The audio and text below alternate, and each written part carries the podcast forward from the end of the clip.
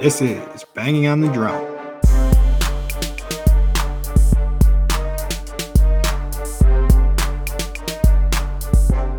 Welcome to episode 13 of Banging on the Drum. In this episode, we interview Packers writer and analysis Dusty Evely. Uh, Dusty gave us a great interview. Uh, he really knows his shit. It was it was probably my favorite interview so far. I, I think I, I could say that pretty confidently. It went very smooth for uh, the bang on the drum standards. So so that was a plus. Uh, Mike, what do you what do you think of the interview? Yeah, so it we definitely messed up less than we normally do, and he was very honest stuff. Knew all of his like everything that we asked him he was right on cue. Like he was on top of it, and he he was an awesome interview. Awesome. Yeah. You'll you'll even see with the Packers trivia. I was I was pretty surprised, but we'll we'll get to that real soon. Um, we don't want to bury this one. Riley, what do you think of the interview? I like Mike said, he was just on top of his game. He was interesting to listen to. I I kind of wanted just to sit back and listen to you guys talk the whole time, but that's how much I was enjoying it. But it was no. nice to have someone like him on the podcast that genuinely like cared about our success going forward as well. Oh yeah, yeah, he was super nice to us. Yeah. Um, you'll see. I was actually surprised at the one uh, Packers trivia that he missed. Mm-hmm. That that one surprised me. I thought like he gets the first two. I'm like, he's got that last one easy. All right. Well, you got. We won't spoil that. But yeah, I kind of wish we had like 30 more questions for us because it looked like he would sit and talk to us all day. Yeah, he's just super cool dude. But that all being said, we don't want to bury his interview, so we are going to go right into it. So here we go, right into the Dusty Evely interview. I hope you guys enjoy.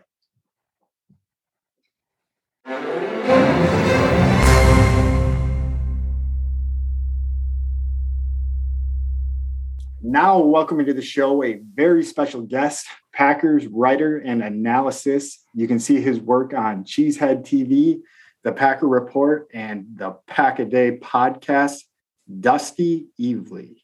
How are you doing, Dusty? And is there anything else you want us to plug here?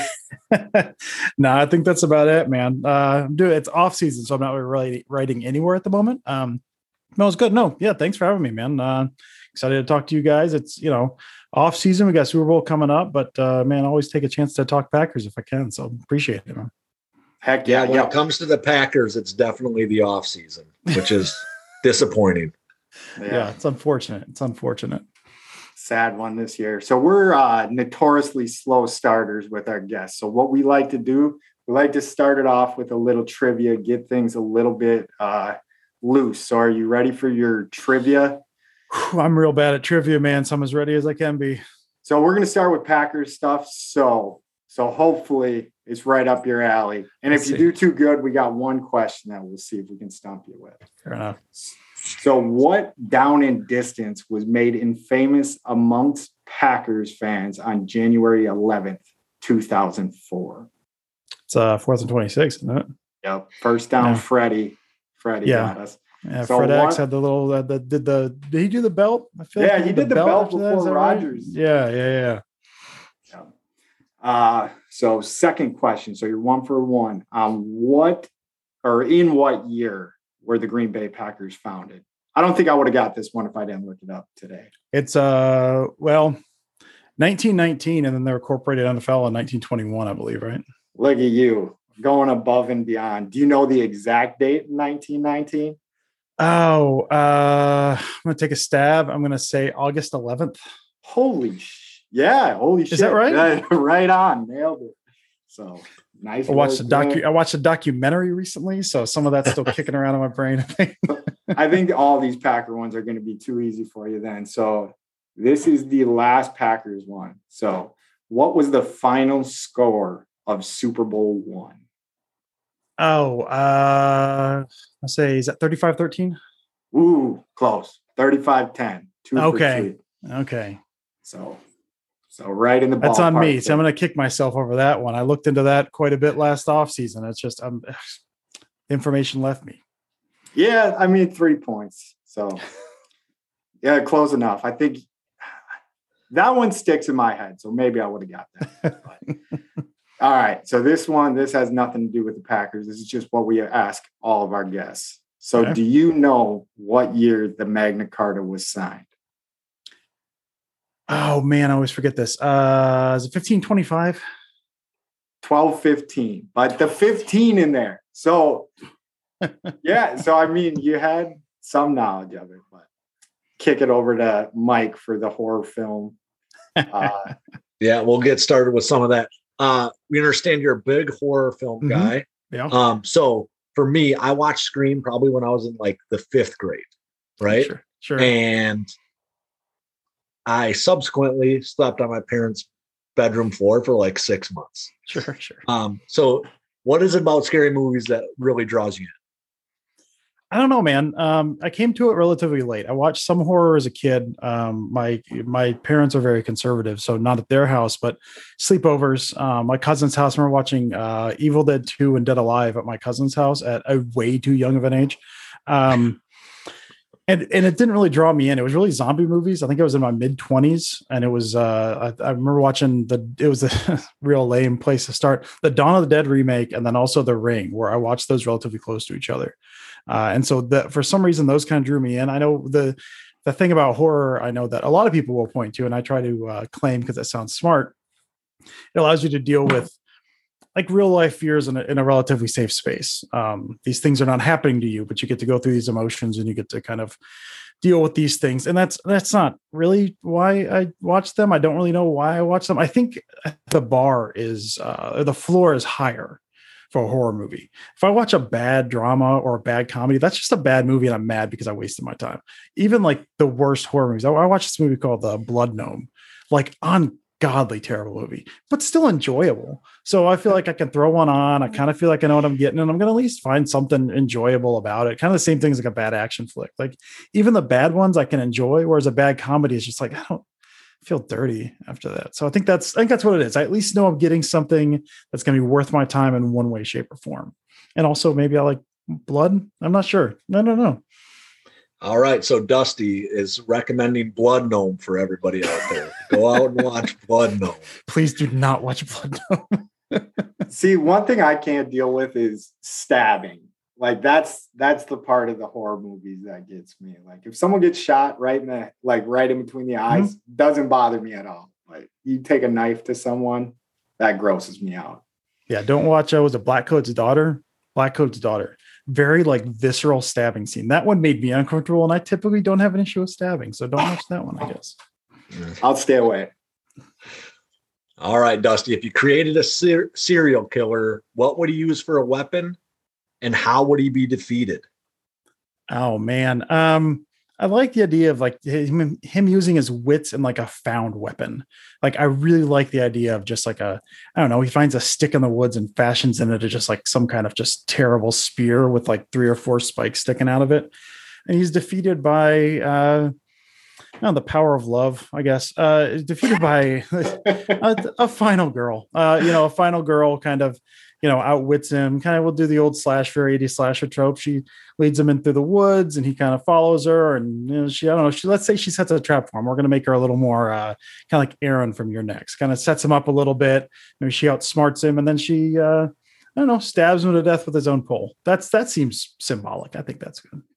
All right. I was kind of hoping you were going to go with like bees or something like that, but you controlled bees, but that's already been Candyman, okay. man. That's already been done. Like, uh, oh well, okay. See, I don't watch these things because I get terrified. Right. Um. All right. If Aaron Rodgers was a character in a horror film, who would he be? He's the killer, right? I mean, uh, so is there a specific killer that he? Uh so there's a I don't think it's it's little known. It's it's not an uber popular movie. It's called Behind the Mask: The Rise of Leslie Vernon, and it's a it's a movie where it follows. It's a mockumentary for the first hour, and it follows a serial killer in the mold of Jason Voorhees, Michael Myers, and he's setting up. So you walk with him, and he's setting up basically for the big kill. He's got this event he's going to kill on. he's doing all the. He's running you through all the tropes. He's you know he's he's nailing the the window shut on the first floor, so they have to go up to the second floor, and he's got the rooms all set up and all that stuff very funny guy, uh, very charismatic guy because you see him without his mask on. That that it seems like Aaron Rodgers. Like he's very kind of he'd think it out. He think he, he would think it out, but also like he just he just kind of a smart aleck and just would like to talk too much about it. So he wants to tell you all the stuff that's going on. So I'll go uh, go Leslie Vernon. We'll do that. What what movie is that from? I might actually check that one out. It's called Behind the Mask: The Rise of Leslie Vernon. It's got um quite a few different uh horror people in it. I know um uh, uh God, what am I am blanking on his name? Robert Englund, the guy who plays Freddy Krueger, plays a doctor in it. The guy who played Jason Voorhees is in it for a bit. Uh, Zelda Rubinstein from the Poltergeist movie is in it. So kind of a who's who of some horror people in there, but really well done. That's one of my uh my favorite ones. I think there is some stabbing, though, just fair warning. All right, I'm checking that one out. All the big dogs in it. I'm not too big on horror films, but that's a good. It's funny. It's that's a good one. I like that one a lot. Oh, speaking ahead, of funny horror films, um, this is one that I enjoyed. It's more of a comedy than it is a horror. But uh, have you watched Tucker and Dale versus Evil, and did you enjoy it? I've I've seen that movie uh, about five times. Yeah, I love that movie to death.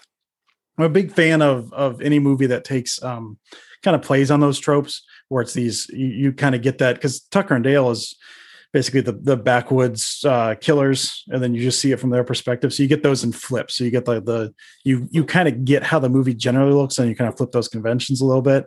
And the cast of that movie is just so so good, man. I love that movie. Yeah, that's a that's a great one. I enjoyed it immensely. It's really funny. All right, we're going to shift gears a little bit. We're going to get into football stuff. So, I want to kind of get into like what got you into sports media and what got like how'd you get your start, I guess. Cuz I've seen you on like with uh Nagler mm-hmm. and um yeah, just on with that with Nagler and Sure, the group. Uh yeah, I mean I really just kind of started. I've been doing it for um God, I don't know, nine or 10 years now, I guess. It started as a hobby. I mean, back then, and it really wasn't that long ago, the landscape was relatively barren in terms of if it wasn't one of the main uh, sites, you know, you know, Sports Illustrated, ESPN, something like that. There wasn't really a whole lot of football stuff. And then even then, the in-depth, kind of the X's and O's, that was I, I kind of started getting curious about that. There was a um, Football Outsiders article.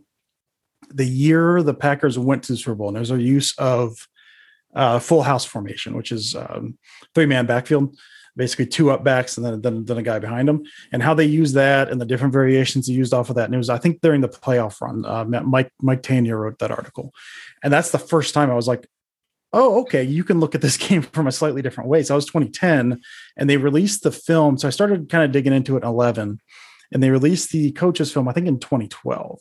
So I bought it. I think that year was 50 bucks, something like that.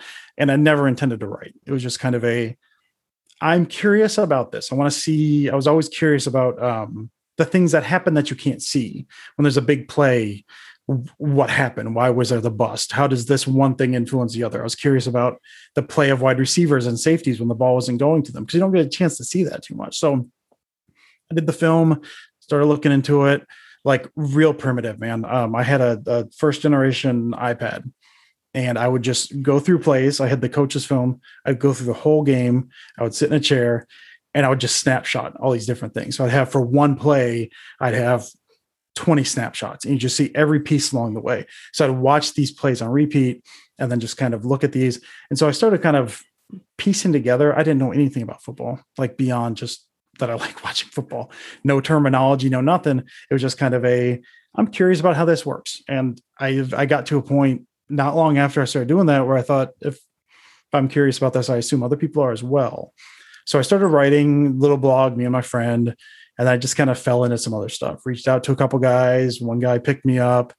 That site fell apart, so I got picked up by a couple other sites and just kind of have, muddled my way through. So, I mean, whatever it is, nine years later, I mean, there's podcasts all over the place. There's people writing about this from a film perspective all over the place. So I changed my lane somewhat. I was kind of doing general film stuff. And then more people started popping up and doing that stuff. And I didn't want to be the guy who did what everyone else was doing because what's the point of me if if everyone else is doing the same thing roughly? So and it was at that point, I think this was before I was at Cheesehead, I started doing okay, that was the towards the end of the McCarthy era and it was this okay is this the mccarthy's offense? The thing you kept hearing is mccarthy's offense.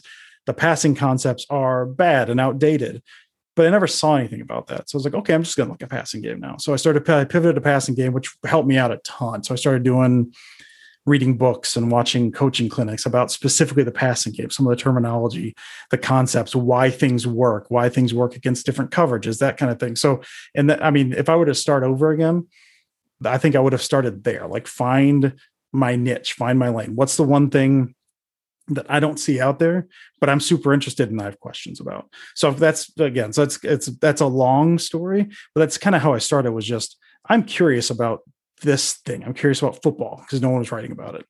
Yeah, no, so that's I just started looking. So that that's kind of that's so I I had no intention to write, had no intention to do any of this. I was just just kind of curious, and I, throughout all of this, I've just been I want to write about stuff that I'm curious about. I want to look into stuff that I'm curious about, and I hope other people find it interesting at some point. And if they don't, at least I'm learning something.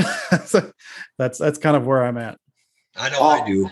Yeah, no, you. I loved it. Once once we we discovered you and got to read some of your articles, like I was talking about the the stick route and yeah. just learning about that stuff because I I had no clue. So so with that, like during the season, do you get like the all 22 stuff mm-hmm. weekly? Okay. So yeah, I do, and they they they've been real wonky with it, but you can get it through Game Pass. It's like hundred bucks a year or something, and they usually release that all twenty two. It had been day after the game, and this year they're real nasty with it. And it was like two to three, sometimes four days after a game they release it. But anyone can get it. It's just it's hundred bucks through Game Pass, and they I don't know, man, they overhauled their entire thing this year as far as how you get it, and it's just an absolute nightmare. But it's still there. All right. I think I'm going to leave it to just listening to you talk about it. so, and you did, you mentioned reading some books about that. So, if you had to recommend, so for someone looking into being mm-hmm. able to break down plays and recognize certain coverages, certain certain formations, what is one or maybe two books that you would recommend for someone that's getting started on on trying to recognize and understand the game of football a little bit better? The one I always go to start with, it's um, called "Take Your Eye Off the Ball" by Pat Kirwan. It's uh, uh, been around for a while. There's a second version out now, and it kind of gets into, I mean, very basic. Like at the beginning, it's here's what a personnel grouping is. You hear stuff about they were in 21 personnel. Okay, what what does that mean? In 21 personnel, it's the way you count personnel. It's two running backs, the number of running backs, the number of tight ends, and then you just basically assume that the wide receivers are the rest. So 21 personnel would be two running backs, one tight end, two wide receivers, here's your eligibles there. And so like the first chapter kind of covers some of that stuff. Here's personnel grouping, here's what it means, here's how some of this different different stuff looks. And then the rest of it, the rest of the book, then some of it takes you through what does a quarterback's week look like, kind of game planning stuff. But it's a real good um, kind of primer into diving deeper a little bit. It doesn't get that deep into specific, you know, routes, route concepts, anything like that. But as far as like how the game works um, and and watching the game a different way, that's that's the one that for me like i read that well, that's one of the first ones i read. I i came up i was reading chris brown stuff. He used to work uh, write with grantland. He's uh, smart football. Um, he wrote with grantland. He's got his own blog. He kind of resurfaces every now and then but his stuff's good. But once kirwan stuff like that was a it's a quick read. And so it kind of got me into that world without you know feeling like i was dumb. A lot of football books it's I start reading it and I get lost in the terminology and just just close it. So Kirwan does a really good job of making that stuff understandable. Um, and the other one, I don't know if it's necessarily like I think it's a different view of it.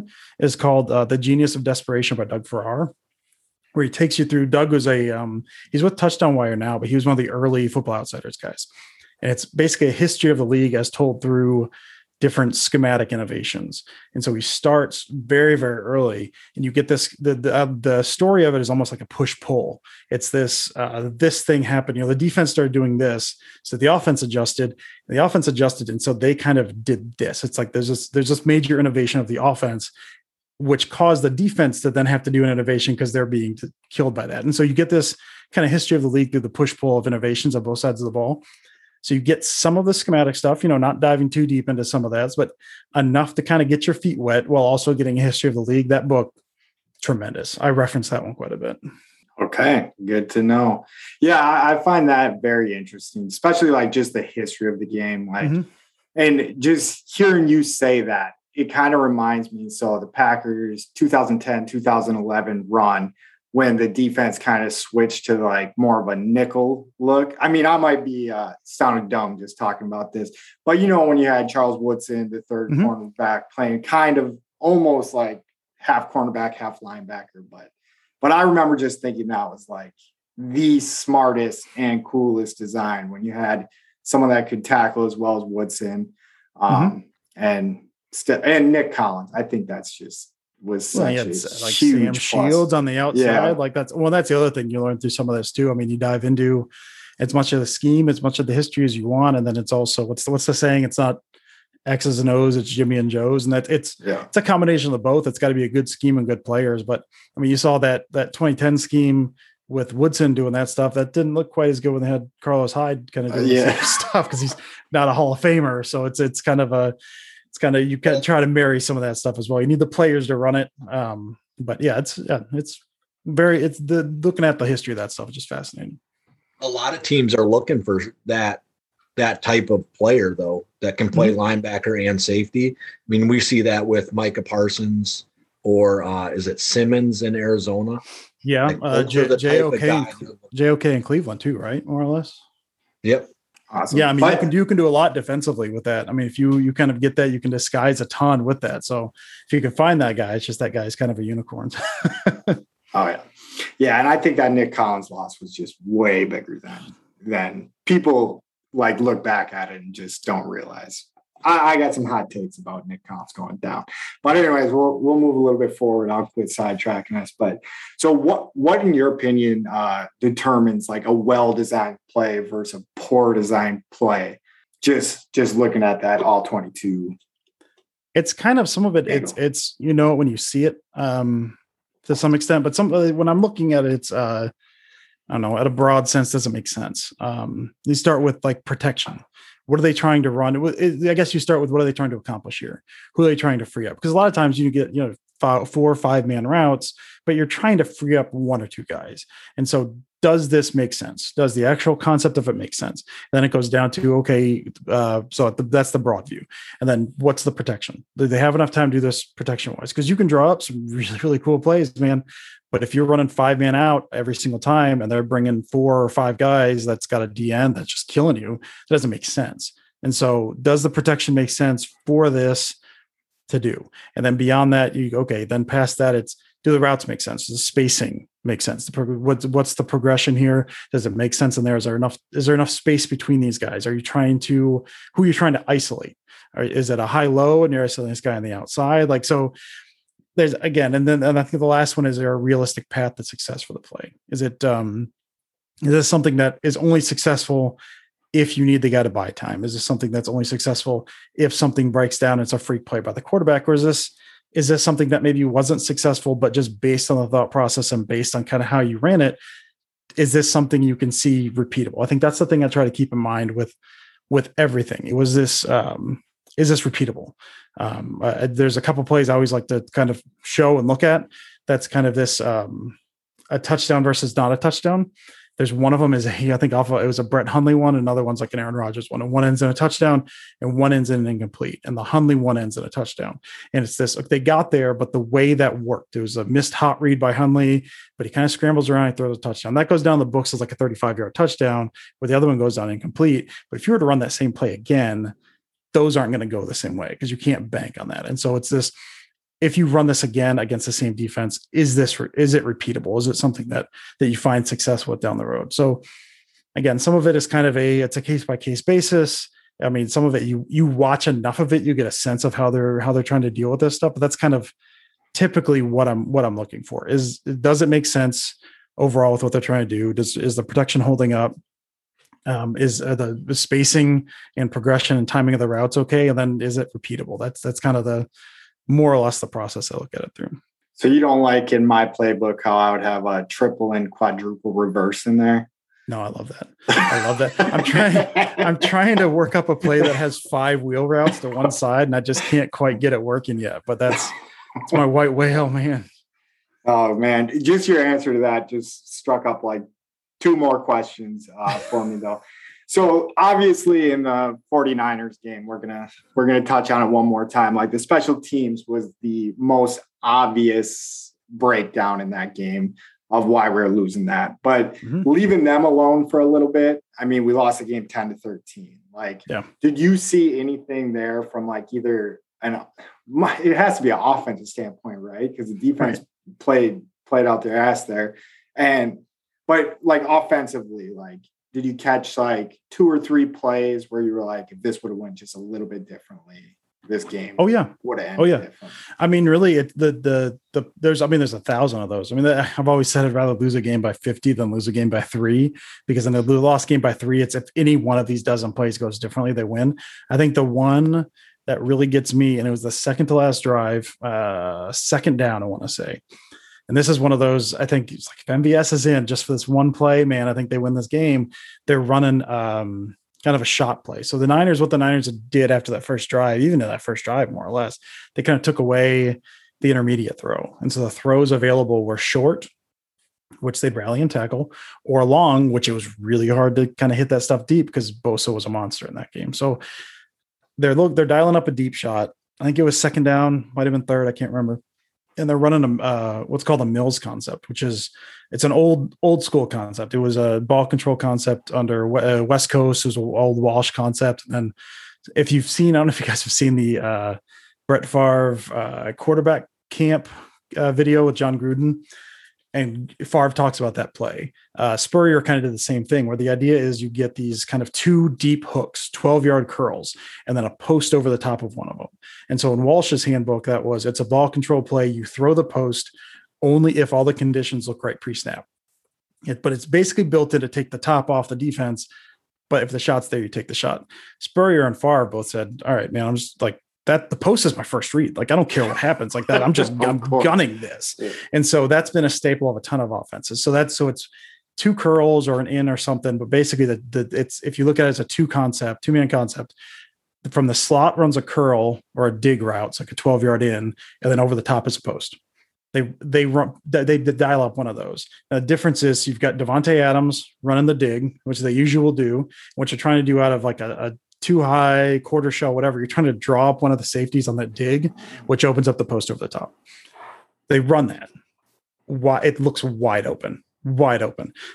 Davante comes in, safety pulls. It's Lazard running the post. Rodgers hits the top of it's a seven step drop, hits the top of his drop. Lazard's not even out of the break yet, and Bosa's busting through the line. And that's when, and that was, well, it wasn't, but no, it wasn't Bosa. I think it was Armstead or something.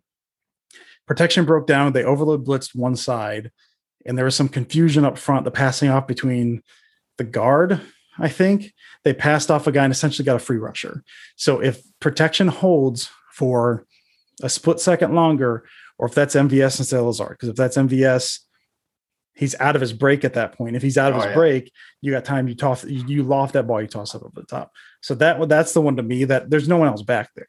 So even a less than perfect ball gets you 35, 40 yards in a first, and a perfect ball gets you a touchdown, and the game's done. Because I think they're on, you know, they're on 20, 25 at the point this happened. So think of that one uh, just because of, again, personnel is different, or if they just, if protection holds a little bit longer. And also just what if Aaron Jones just doesn't cut towards the middle of the line before the half? Like if he keeps and tries to outrun that guy and at the very least gets out of bounds and then like those are the two that get me. Just those, those kind of end of the games ones. But the the that Lazard one that was I was rewatching that going, man, if that was MVS, man, if that was MVS, that sucker's up and out because he's out of the break. So that's thanks for letting me relive that. That was fun. Oh yeah, yeah. That that still hurts. Like that's what that's all I was thinking. I was like, this one hurts. All right, my last question before I'm going to pass it over to Riley for a few questions. So, so knowing the game as well as you did, so when the Mike McCarthy, you know, like people started calling for his head, like when when were you like all right yeah this this needs to change? Because I, I mean i'm not a very critical fan. Like i'm very optimistic. Hey, we'll get this together. We'll get this together. I even thought that with the special teams this year. We had chris Jacke on earlier this year. Oh yeah yeah. No he's fine. and he said if the packers don't fix this they're one and done. And i kind of scoffed at him. But i guess going with uh, mike mccarthy uh, when when did you think he should have been out I think that was the year before. Um, and, and I mean, it, one of the things I, I kind of get tunnel vision. I think a lot of us do um, when we look at this. I mean, me specifically, like I've got time to look at the Packers games, and then I try to branch out and look at other games, but I don't know, I got a job and a family, like I have time right. to like look at every single team. But I started looking at, um, I think that was McVay's first year with the Rams, and what they're doing is really really cool. So I thought, okay, I'm gonna I'm gonna check this out. I'm gonna look at some of the stuff they're doing, and some of the stuff they're doing is really cool. The thing that that and a lot of those concepts carried over. You, I looked at the stuff the Rams were doing. I looked at some of the stuff the Packers were doing, and there was the complaint about McCarthy that was like, he's not running anything the Rams are doing. Well, that was that was incorrect. He was, but the more I watched the Rams, like, okay, well, he didn't know what he was, he didn't know how to do it.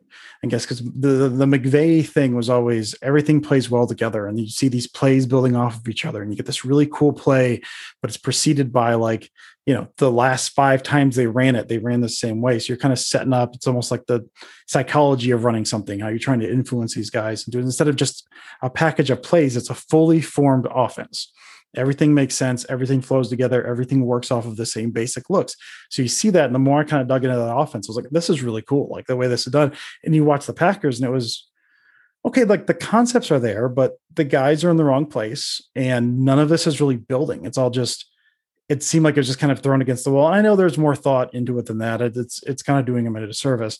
But I think when I really started looking at the Rams, I was like, oh yeah, okay, this this this is an offense that looks like an offense. And the Packers were you know, getting by with with Rodgers doing Rodgers things. And again, those concepts were there, but the thought process wasn't the same. So those guys weren't springing open the same way. So it's kind of one of those, okay, if this is if this is McCarthy innovating, if this is him like becoming like the coach, like the modern coach, he doesn't seem like he has an idea how to do it. So that that seemed like that was that was about it for me, I think, at that point.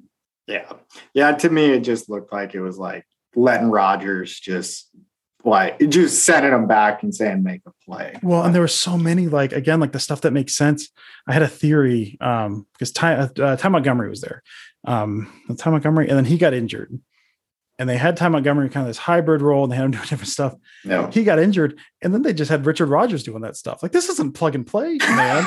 yeah, that's I not the same guy. No, I was like, if they throw one more flat route to Richard Rodgers with like a with a defender closing in on him, I'm gonna kill somebody. Like that was that's when I kind of started turning. There was all of that Richard Rodgers stuff. God bless him, man. The guy could catch a ball, but he was slow. He couldn't block, and he was no good in space. Like it was just why stop throwing them in the flat. Stop doing that. So I know that's that's probably when the that's probably when I wanted him gone. Was like the fifth Richard Rodgers flat throw in a game. Like I can't do this anymore. all right, we're gonna throw this over. Let Riley take over the interview for a little bit. Yeah. Um, so I don't know how much you get into the statistical side of the game, but if you do and you look at that, what's kind of like an overused or an underused statistic you look at when you're analyzing a player or a team, if that makes sense? Yeah, no, it does. Um, you know, with the Packers, I'm in real deep, and so I do use, uh, you know, some statistics. Most of that stuff I just I base off of the stuff I'm seeing, and I, I use some statistics to kind of the broader view. The way I use them more or less is what's the what's the wide view of this team. There's always context behind that, so I like to kind of dig in. But I think um, I don't know the the one that's really come on lately has been EPA which is something that's been around for forever. Um, so it's uh, expected points added per play, hmm. uh, and I think uh, uh, Ben Ben Baldwin, I think kind of does a lot of stuff with that. But it's been a, on Pro Football Reference for a number of years, and that's always been kind of one of those that uh, I've never really been a huge fan of. It has its use, um, but I've, not, I've never been the hugest fan of it. And it kind of takes uh, gain, you know, yards gain or result of play based on where you started and where the play ends, and throughout like you look at the probability of scoring from those areas and things like that. Yeah. I don't mind the statistic but it seems like that's suddenly become like the big one that everyone references and i think it has its place. I don't think there's any one stat that kind of tells the whole story. And epa seems like it's been subbed in for that. So again useful but i think overused. Um, as far as underused one i don't see a whole lot is is ADOT which I think is next gen stats, if I'm not mistaken, which is uh, average depth of target. You'll see that sometimes, but it tells you um, kind of separates what the quarterback's doing versus like the yards after catch, more or less. Mm-hmm. So you're saying like, okay, this guy had this many yards, did this. What was the average? What was the average depth? Was it two yards? So he's just checking it down, and his receivers are doing all the work. Or was it like 12 yards? So I think that's one that again doesn't tell the whole story. But if you're looking at that from a pass game perspective, um, you kind of piece that together with some of the other stuff. And I think I think ADOT does a uh, interesting job of kind of help uh, fleshing out the story a little bit in terms of what the quarterback was doing. Sure, sure, yeah. Um, to go along with something that the one that you said was overused. Um, I watch soccer, and the big thing that's becoming a thing is expected goals. So they they take the statistics where you could shoot from like I don't know 20 yards away, bad shot, but it goes in. But the expected goal from that's so low. So uh, I get it kind of ties in well with that that it doesn't tell the whole story when you actually look at that one sole statistic. But Yeah, for sure. I think I think a lot of those. It's all. I, I use DVOA a lot, and even then, I know there's there's flaws in that, but I like that's probably my favorite in terms of like the just getting an overall view. But yeah, I mean, like with all this stuff, it's a piece of the you use it in a way that makes sense, piece it together, everything else to kind of help flesh out the story because one stat only does so much. Yeah, absolutely. Okay, I'll shift the focus more towards the Packers. I just wanted your opinion on this. What do the Packers organi- organization do better than anyone else in the NFL? I don't know about better, but I think uh, I think I mean, if you're looking at from front office, say development stuff, I mean, what they've done with the offensive line year in, year out, and just Mhm. grabbing those guys, you know, mid round, you know, later than the first round and getting them to do like very, very good work. And that's beyond what Stenavich has done with them. But just like when they, the patchwork line this past year, but you- you look at like some of the the places these guys have been drafted and and be able to come in and contribute as they have been. I mean, they they do a really good job IDing uh, offensive line guys and just having them come in and do stuff. Uh, and I think as far as like just coaching and the game planning in general, uh, I think they do a really good job kind of tailoring to the strengths of their players. It's not one of the one of my pet peeves about coaching. Uh, you see a lot of these systems. It's you get a system and you want your guy to fit into that system. Yeah. It's this is this is exactly how we run it. If this guy doesn't do this, he's out. You had you saw that with uh, again. I made the the Hyde uh, thing earlier. That's some of the stuff Capers would do. Was this work? Let's plug and play. It doesn't work that way. And I think what we've seen, and again, how much is LaFleur versus how much is Rodgers? Who knows? But I think what they've done, taking advantage of Rodgers and uh, Davante Adams' unique skill sets to build them into this system, as opposed to no, you need to fit into this specific role. I think is think is good. They do that on the defensive side as well to some extent. I think just that's uh, uh, you know I don't know that it's unique, unique, but not every team does that. A lot of coaches Yeah. will come in and say, "This is my system. You run my system, and if it doesn't fit the strengths, like you get rid of a good player, you put him in a Mhm. place where he's not going to succeed." So I think just this coaching staff, I think, has done a really, really good job with that. Yeah, absolutely. So, kind of looking forward, I know this question depends on a couple things on players resigning with us. Um, but what position group needs kind of the most work in free agency and the draft? I go D line. Um, Yeah.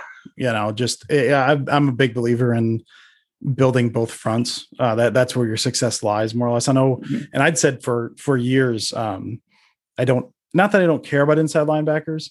Uh, we saw Devontae De'Vondre Campbell this year. The stuff that he did was good, but if you don't have a good defensive line, you're not really going to have a good inside linebacker for the most part. It's if that's the we. I guess if inside linebacker is the weakest part on your team, like you've got a pretty good team. That's fine. So I mean, you get those, especially in the system where it's you kind of get four or five guys up front. You're tying those up. You're trying to get one on ones.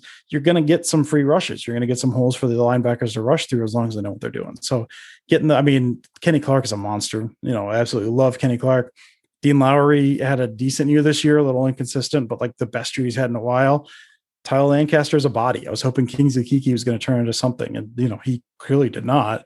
So it's just kind of that if you've got Kenny Clark, they're doing this with Kenny Clark, Dean Lowry doing some things sometimes, and Tyler Lancaster just being just big. That's the that's what he brings to the table. Like he's a he's a big man. And then I hope something turns of TJ Slaton, but who knows? But I mean, if they get something going up front, it just it makes everyone's lives way easier on the back end. It makes and the with the way they're trying to build that defensive line, it seems like it's less less gap shooters and more compress the pocket and make that guy comfortable, less less sacks, more hurries, more pressures, things like that.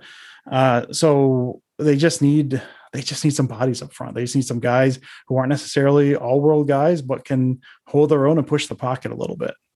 I mean, that's that's to me is just the biggest weakness on this defense, just year in, year out. Yeah. Yeah. So, and this kind of goes along with the last question. I guess what's who's one player on each side of the ball that kind of was a letdown last year and that could see their spot taken if they don't kind of step it up? Oh man, I'll go. And this is unfair to the guy on the offensive side, but I'll say it anyway, just because he was injured, is Josh Myers. I mean, he was out, so you hate saying that. I think when he was in, he showed some good stuff, but I don't know that he was you know, he's a rookie, so you hate to pile on. He was an injured rookie, so I don't want to pile on the guy too much. But he's a guy, and I don't think he needs to be amazing. He just needs to be solid. And I think he can do that. He and he showed some flashes last year, but you'd like to see that consistency out of him. I mean, you know, obviously for him to stay healthy, but that would be a little cons- more consistent next year. I think that'd be great. I think you could put same thing, a rookie, a guy I have really high hopes for next year is Amari Rodgers you don't really expect a third round rookie to do much, but I love his makeup. I love his game. I love what he could bring to this specific offense. So he's a guy I'd really love to see step up. And I, he didn't get a ton of chances this past year, which is understandable. Um, but I'd love to see him do something. And defensive side, oh, man, I hate to say it. I was I would say Darnell Savage. Um, I really like him, and I think when they put him in different positions, he's really good playing that robber role was able to step down from that two high and just just wreck stuff up front.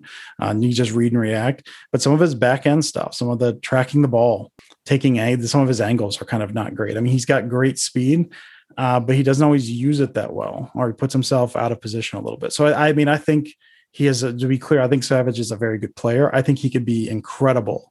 He just needs to be a little more consistent, and just when they put him back into that single high safety where he has to cover just be, be better at cover, be, be better at reading that stuff in front of you when you're that last guy there. So I think if he takes a step up, which he certainly has it in him, like he could be just incredible. But I'd really like to see that. The consistency just hasn't been there in that aspect of his game yet.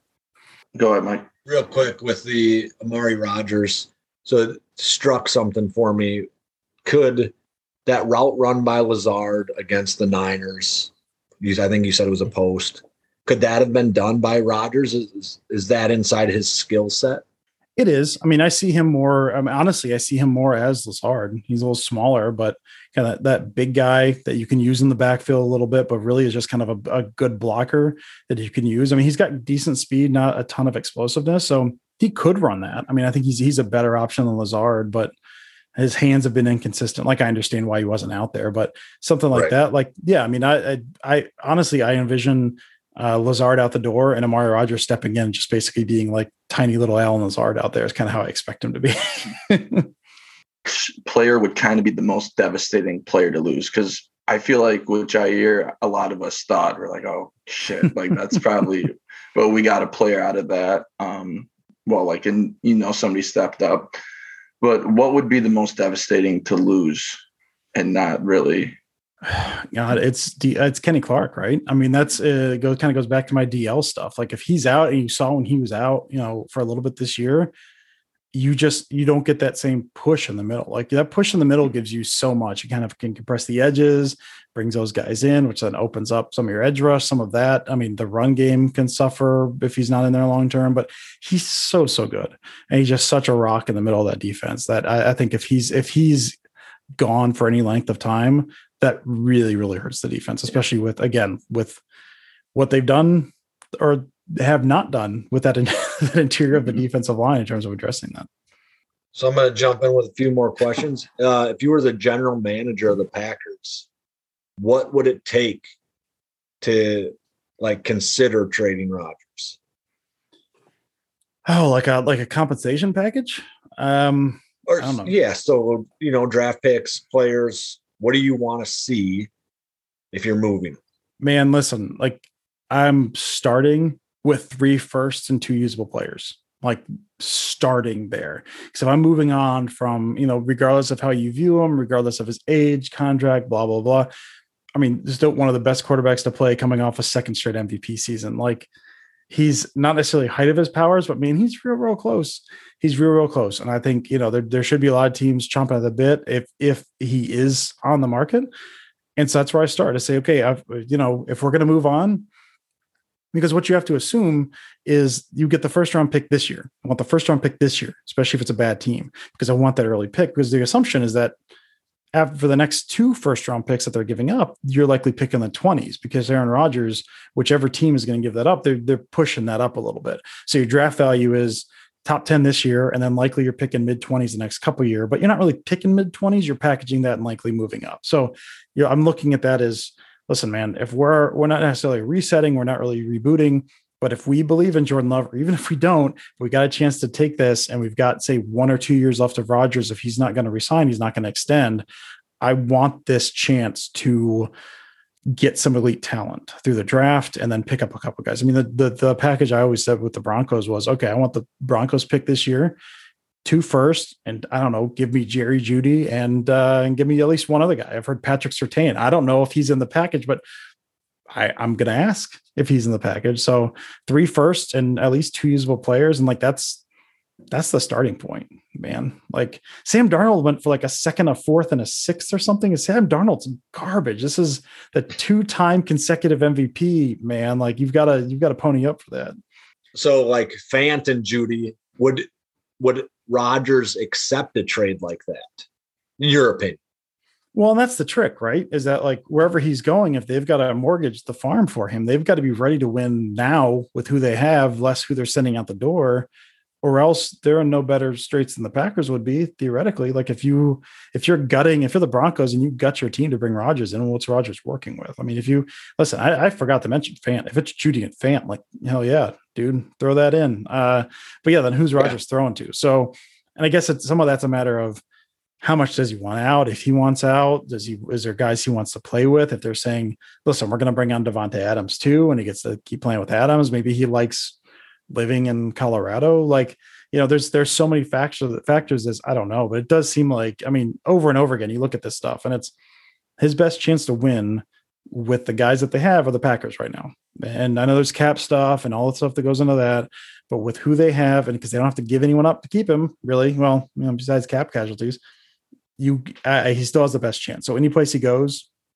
maybe for next year, depending on the team, maybe for the next year. I think, you know, the Steelers always made a ton of sense to me because they're an AFC team that defense is loaded. They've got a lot of good pieces on offense, and then they like their quarterback just sucks, just sucks real bad, and they have no plan in place for him. So if they trade, if they give up some first for Rodgers, if they give up a couple pieces for Rodgers, say if they give up, I don't know, Claypool or something as well as well someone else for Rodgers, they've still got enough pieces there to be really good with Rodgers in Pittsburgh. But I, it's just it's I think there are packages or places that make sense that he could win, but it's like a two year window because then after that you're out draft picks and you're out these young players that you had to ship out the door, bring him in. So I think that's the the math that we or do any teams feel good enough in the next year or two that he's the missing piece. And I think yeah, there's probably a couple teams like that out there, but probably there's probably more people that think they're in that group than are actually in that group. well, to be fair, the Bengals were not in that group and now they are, right? No, yeah. I have a theory. I don't know if Pat or Riley agree with me, but I believe Jordan Love is valuable. What kind of package would it take to trade Jordan Love if you're the general manager? Oh, if you've heard Mike talk about this, he he loves Jordan Love. He he thinks he can get like like the the old Ricky Williams deal out of it. oh, I don't. Draft. I'm not. I'm not there yet. I'm not there yet. But I I am very high on what I think I could get. So I'm I've watched a lot of Jordan Love. I watched a lot of his college stuff. I think there's you know there's promise there.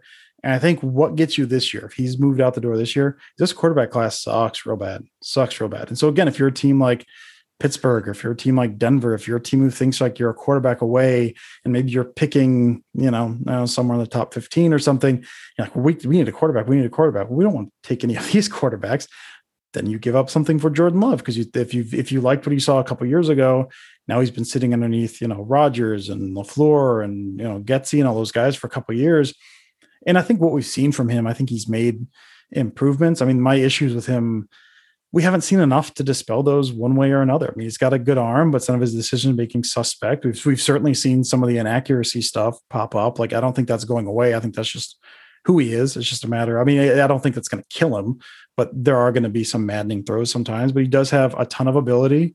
Seems like a smart dude. Uh, but some of he'll, he'll still have a tendency to kind of stare some guys down. So I I have issues with Jordan Love overall. I'm not saying I don't think he can be good, but I think if there's a there's always going to all it takes is one team, man. Um, I think there's going to be desperate teams out there. I mean, realistically, you know, they paid a first round pick for him a year ago, two years ago. I don't think they're getting a first back for him. At least, you know, who knows? There's dumb teams out there, man. I don't know. I'm going to say a second and a fourth. I'll say that I'd say some team would give up a second and a fourth for Jordan Love. And maybe, I don't know, like Carolina's trying real hard to find a quarterback. And paying just ungodly amounts of picks just to try to find someone to come on the door. If Carolina feels like if uh, say Matt Rhule, who had what a seven year deal and has done nothing, if he now feels like his head's on the chopping block and feels like Jordan Love's his guy, maybe he gives up a first. They seem like a real dumb franchise. So that's a possibility. But I think, I don't know, second and a fourth makes sense because he still has shown those flaws that he had out of college. Some of the you know, footwork stuff, some of that stuff's been cleaned up. But I just I I don't know that he's shown enough uh, to really drive that price back into a first. But I think I think especially if teams know that the Packers are going to sell, I don't think there's going to be a huge huge ask there. So I think I'm going to go second and fourth. And Mike, I assume you're disappointed in me now. Uh, so I'm not disappointed. uh, so my belief is that that Jordan Love is a first round talent, right? So he has tr- first round skills. His arms worth the 1st mm-hmm. round. So, and from what everything that I've kind of read or like uh, heard is that his accuracy is what pushes him like into the lower first round instead of the higher first round. They're going to spend a, there's going to be probably multiple quarterbacks taken in the first 10 mm-hmm. picks this year. Like that's just what happens.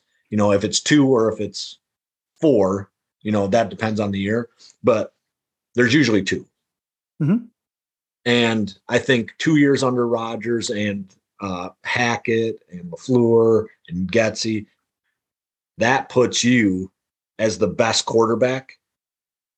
That's it. It puts you as a better quarterback than anybody that comes out of college. Mike's and gonna die on this hill. Just die. Yeah, oh it. yeah, I respect I'm, I'm it, man. I respect it. it. Uh, and so I think that if you're looking for a quarterback and you're in the top five picks, and it might not be Jordan Love, right? It could be any other backup that's young and successful. You go take those guys because even like a Trevor Lawrence, you don't know if his career will be successful, right? So we we watched Peyton Manning and Ryan Leaf come into the league, and mm-hmm. everybody said they're both going to be studs for 20 years, and then Ryan Leaf wasn't a, wasn't ever a stud, sure. and now Peyton Manning was, but he was pretty good. Guys, He's a right. number, yeah, he was okay. a number of these guys in the top five burn out. And so mm-hmm. that's kind of my take on it is that if you have a guy that shows flashes of being able to play even at a level of like a Andy Dalton, who's like a what a 10 to 15 guy in the league, I think, right? Ooh. Maybe not right now, but, but in when he was in Cincinnati, he's a guy that he's probably 10 to 15 quarterback. Because you're you're in 15 to 30 quarterbacks, those guys are all getting like moved out of their roles. Sure. You know, they're getting those teams are drafting new guys. They're very, very young and they're a first, second year starter, and they're not quite moving on from them. But Andy Dalton was a franchise quarterback for the Bengals mm-hmm. right up until he wasn't. And so, like, if you should see a guy that shows that kind of talent, that's better than a guy flaming out. I guess it's not better like upside, but well, he also fell to what 24th, where they pick him 24. Uh, so a lot of those teams that, that were bad then are still bad now, and they had a chance to pick him and didn't. So I think that's that's true. I mean, if it's if it's, I think again, I'm going to go back to Pittsburgh because they make the most sense to me in terms of they need a quarterback who's not just hot, hot garbage this year. Um, that's basically not Mason Rudolph or, or Duck Hodges or something. And if they think, all right, man, uh, we're picking, they made the playoffs. There, there's no reason the Steelers. I, I, should not have had to watch the Steelers in the playoffs this year. I'm still I'm very upset. Just don't don't expand to 14 because then I have to watch the Steelers in the playoffs. We're not doing that. So they're picking where I don't know 20s, I guess probably late teens, low 20s, something like that. They're not going to get a top five pick. You know, they're not going to get one of the top quarterbacks. Whatever the top two, top three, whichever guys you think it is, they're not going to get one of those guys but maybe they would throw their first round pick for Jordan Love if they kind of like what they're seeing. If they think, okay, we're not we're not going to be in a position, hopefully ever, to pick in the top ten to pick a quarterback, but we like what we've seen out of him. And we think he still has some development to go, and in two years he could be that guy. Like I would do that. Like if it's you know the not the Jets because they just picked Zach Wilson last year, who would, I don't think is going to be good. But if it seemed like that that took a quarterback a couple years ago, like I don't know that I would again I wouldn't do it, but I'm not a dumb team. So I, you know, maybe they would do it. But I think a team that's kind of sitting in that, you know, 15 to 22 range that, that is looking for an upgrade at quarterback, but can't pick in the top 10, that seems like if you're looking first round, that looks like the most more likely landing spot to me is one of those guys saying we can't get one of the top ones. We can get this guy who was like, you know, if he was drafted three years ago as maybe a top 10 pick and we can take our chances with him. Like that seems more likely to me. And I, you know, I'd like him to go somewhere. If he's going to go somewhere, I'd like him to be, go somewhere that's not a poverty franchise. That's actually like he has a chance to succeed. Like if he goes to, you know, Carolina, that's that's gonna be real sad because they're not gonna be good. Uh, so I hope he goes somewhere he can actually be good. And that that that take goes all the way back to our first episode. And I, I still think like I like what Mike says. It's like he's played under Rodgers, so he has mm-hmm. some experience. But the business side of it, that, that's yeah. what I'm always like. It's it's just not. It's just not what it is. And like like you were just saying, Dusty, there was there was teams in bad shape at quarterback that we're not going to take him. But I mean, I can't remember what year he was hurt, his senior or junior year, but whatever year at Utah State, whatever year he wasn't hurt, it is fun to go back and, and look at some of his college. Oh, I mean, even his 2019 year where the interceptions were way up. Um, was it 20, 2019? Because he came out after that year, right? After his junior. So uh, I can't remember for sure. I know he I think, was hurt either his junior or senior year. Yeah, I think it's his 2018 year, his numbers were real good. And then 2019, his numbers were bad. Uh, but he lost, I think, all of his top receivers and I don't know, there's a thousand other different stuff. Also, that offense is a garbage offense. I went through and watched like every game of that 2019. Just it was it basically was like four verts on like 50% of the plays. Like, I like that. Not, that's, that's my offense. It's good that's if you have wide that. receivers. If you've got wide receivers, just run four verts all the time. Like it was spread stuff without the personnel. They couldn't. They didn't have the personnel to run spread, and they're running it in real terrible ways. Like it's the thing. His flaws showed up. That offense was terrible to watch. yeah. So 2018, he had 32 touchdown mm-hmm. passes, mm-hmm. six interceptions. 2019, 20 touchdowns, 17 interceptions. So well, I think even if you look at 2018, because I'd done some of this, if you look at 2018, he had a lot of the same mistakes that showed up in 2019. He had in 2018, just those picks were dropped. Like I don't remember how many picks he had a lot of dropped interceptions, like hit a guy in the hands in 2018. So some of the some of the issues were still there. They just got compounded a little in 2019, I think. I just feel like though when I I watch some of it, and obviously you're a like a great X's and O's guy, so expert in that. But just like how easy he dropped back in the pocket, like I oh, like yeah. I like the way he like sat and looked like it just kind of his bounce. I mean, that's my dumb take of it. Like, I oh, was like, he looks too. comfortable. Yeah, no, he'd sit back there, look comfortable, and then just casually flick like a 60 yard bomb. Like it was yeah. nothing. Like I think some of his short area zip is, is uh, leaves a little bit to be desired. But when he chucks downfield, it looks like he's just playing pitch and catch, and that ball is 60 yards in the air. It's, it's incredible. Yeah, there's definitely a little shine there. Mm-hmm. So the Kansas City game, I thought I noticed that he drops back like a half a step or a step too far, and it really puts his offensive line in a rough spot. Would that be accurate or no? Yeah, I don't know that he has a feel for it. I think he, he'll. I don't know. I don't know about dropping back, but he certainly doesn't step up like you should. He, wasn't at least in that game. The kind of that.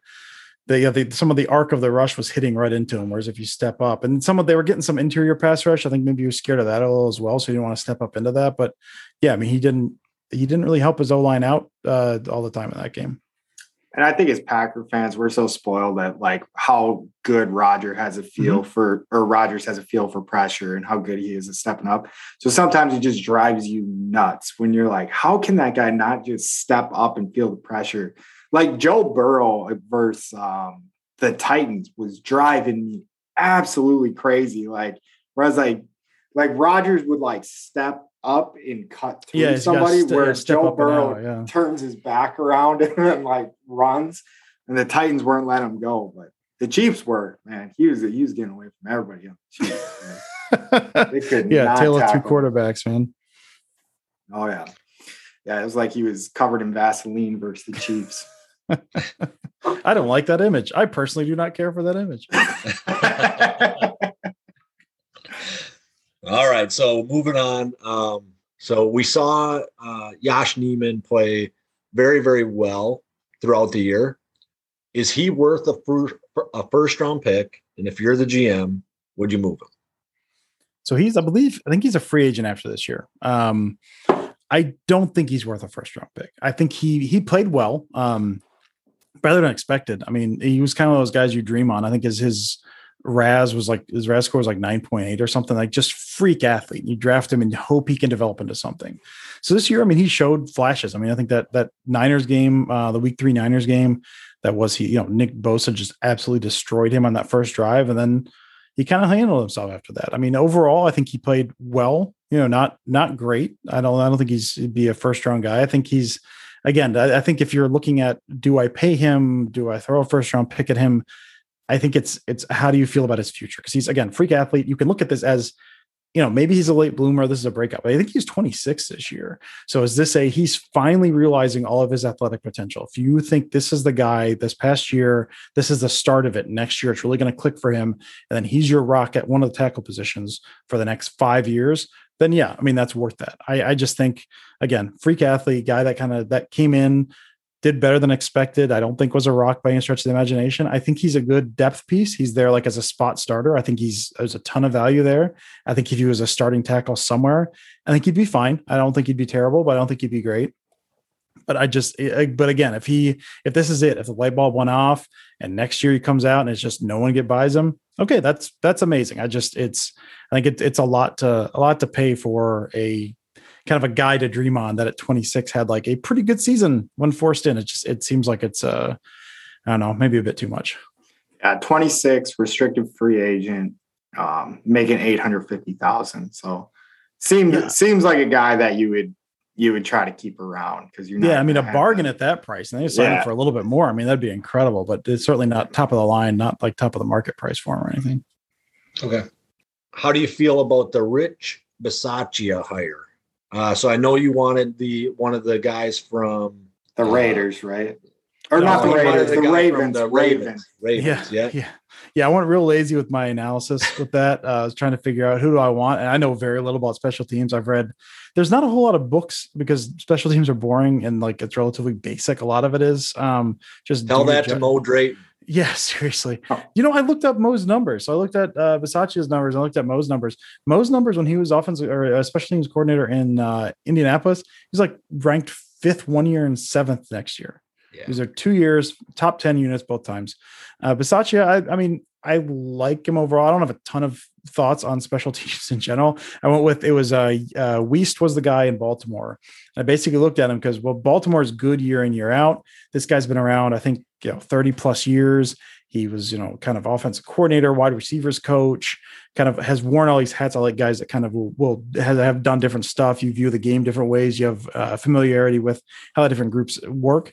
And then he's been in Baltimore for the past three years. So it seems like a guy I could peg. But Bisaccia, I mean, he's been uh, basically average throughout his career. I looked at uh, basically his 20 year NFL coaching career today and went through the Football Outsiders numbers, and he grades out about average. Um, he's going to bump you up that first year. You usually get a pretty good first year bump out of Bisaccia. It's, I mean, a, what you hope. And I don't think it's all just tied up in the coordinator. Just hoping for competency, man. Like I'm not looking for a top 10 unit. I'm just looking for competency. And by all the when he went out in Las Vegas, uh, when he was kind of gone, just the outpouring of love and support from the players and just the kind of man he is and the respect he commands. Like he seems like a guy that everyone has loved playing for which is huge. I mean that there's there's something to that especially if you're trying to rebuild some of this. So again like some of the the specifics i don't know if he's bringing any specific scheme. I don't know exactly what he's doing but he looks he's a guy who basically he's going to make your special teams competent. I think he's ranked below 25th twice in the past 20 years. I don't i think he's hit the top 10 twice. He he lives in the middle ground. He's going to be around average, which I mean, honestly, is a godsend for an average special teams group. Can you imagine? God, it sounds yeah. like a dream, doesn't it? I was gonna say, I was gonna say we could definitely have used average this year on mm-hmm. our special teams, but hopefully he comes in and he's like, "Hey guys, we want to tackle and we want to down the ball inside the ten, running and, a, on a coverage, running a straight line." Stay even with your man and run in a straight line. That's Just all we're asking of you. That's stay in your lanes. That's all we're asking, man. We're not we're not wishing for the moon here. Just do those things, please.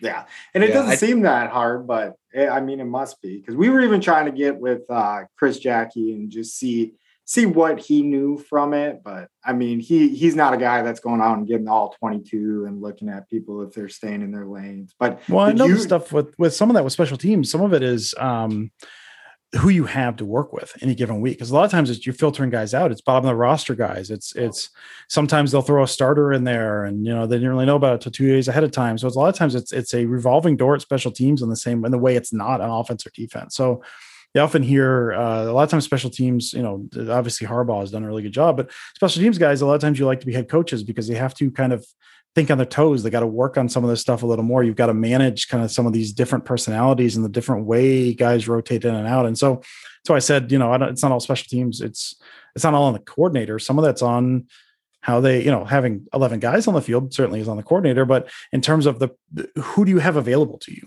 is the bigger question. Like, do I have LaFleur's talked about that? Like, uh, Seattle for years had the number one special teams or top five unit and they use starters. And I don't love doing that all the time. But it's kind of if you're a special teams coordinator, they say, okay, you can have your pick of the bottom 15 guys on our roster. Okay, that's not like great. That's not the cream of the crop. That's not your best guys. And a lot of times they're rotating those guys in and out. You're calling up guys off the practice squad, guys there on Wednesday that has to do punt coverage now on Sunday. Like it's just some of that's a different world in terms of who's who's available to you, who can you use in these roles. So, I mean, it's it's some of that feels like you know special teams coordinator can certainly improve, but some of that seems like okay, front office GM, you got to make a point to bring guys in who are special team specialists, and you know maybe LaFleur's got to make some of his offensive guys, and you know Barry's got to make some of his defensive stars, you know, available on special teams. Like that's it's kind of one of those. It's a whole organizational thing, I think, to to fix this, but. I just want Bisaccia to get 11 guys out there and I'll be happy in my mind, it was probably just a missed assignment by a player, right? So Drayton probably had a guy pegged for going in there, right? Yeah. Beginning of the week. And then maybe in the middle of that game, he screws up so bad that you're like, you're not in there no more. And then he didn't, you know, he tells we'll another guy, you got to be there. And then he's not there. But that's know? on the coordinator too. Like that's the, that coordinator yeah. needs to make sure that like the guys I need out there are the guys out there. That's uh, that, that was, it seems, again, it seems so simple with some of this, but I was always asking the question of like, well, what's the point of an offensive coordinator if he doesn't call plays? Like, oh, he coordinates the offense, right? He makes he makes sure the right grouping of guys is going out there, that this package has these guys going out there. I mean, that's it's not just coaching, but yeah, when you're coordinating, if there's not 11 guys out there, man, that's on you. Like you need to keep track of I told this guy he wasn't going back out there. And so I need to make sure that 11th guy gets out there. And ultimately it doesn't matter right? And if 11th guy's out there, they're not blocking that field goal, but it's it's the optics of the thing and making sure that like this is my unit. I've got a handle on this holistically. I know who needs to be out there. I know what they need to do. it's just, and it's a bad look. If, if there's the, the, last play of the season, you're one guy short. You're just like, well, oops, yeah. sorry. That's a very good point. A very good point. Thank you. Every now and then I run into one. well, I think you ran into a bunch of them today. A bunch of them. Uh, I'd like to really thank you for coming on. We really appreciate it. Um, we're a fairly new um, podcast. What are we at? 13, Pat? 13. What do you mean 13? Episode. Oh, this is 13. yeah, this is episode 13. I was gonna say, no, we're not 13 on any chart that I've seen, but fast risers. We're, we're 13th, 13th best for sure. Uh, somewhere. Well, uh, do you have any advice for us starting out?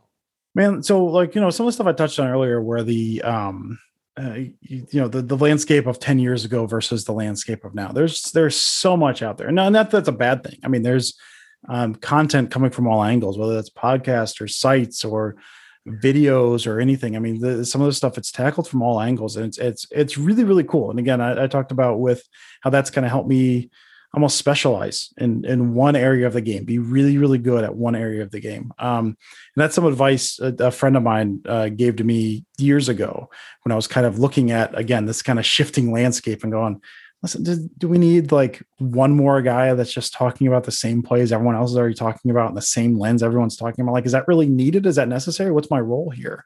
Uh, and it was it, what he told me was he's like just man just find a lane find a niche find the thing that interests you or the thing that no one else is doing whether that's you know for me that was passing offense and no one's come in and stepped on my toes yet so i haven't had to pivot. Uh, but whether it's passing offense whether it's looking at safety play or linebackers or offensive line you know just the, these very specific niche things. Because again like the the way that i the way that you can view this stuff it's there's a there's a bunch of people doing this stuff.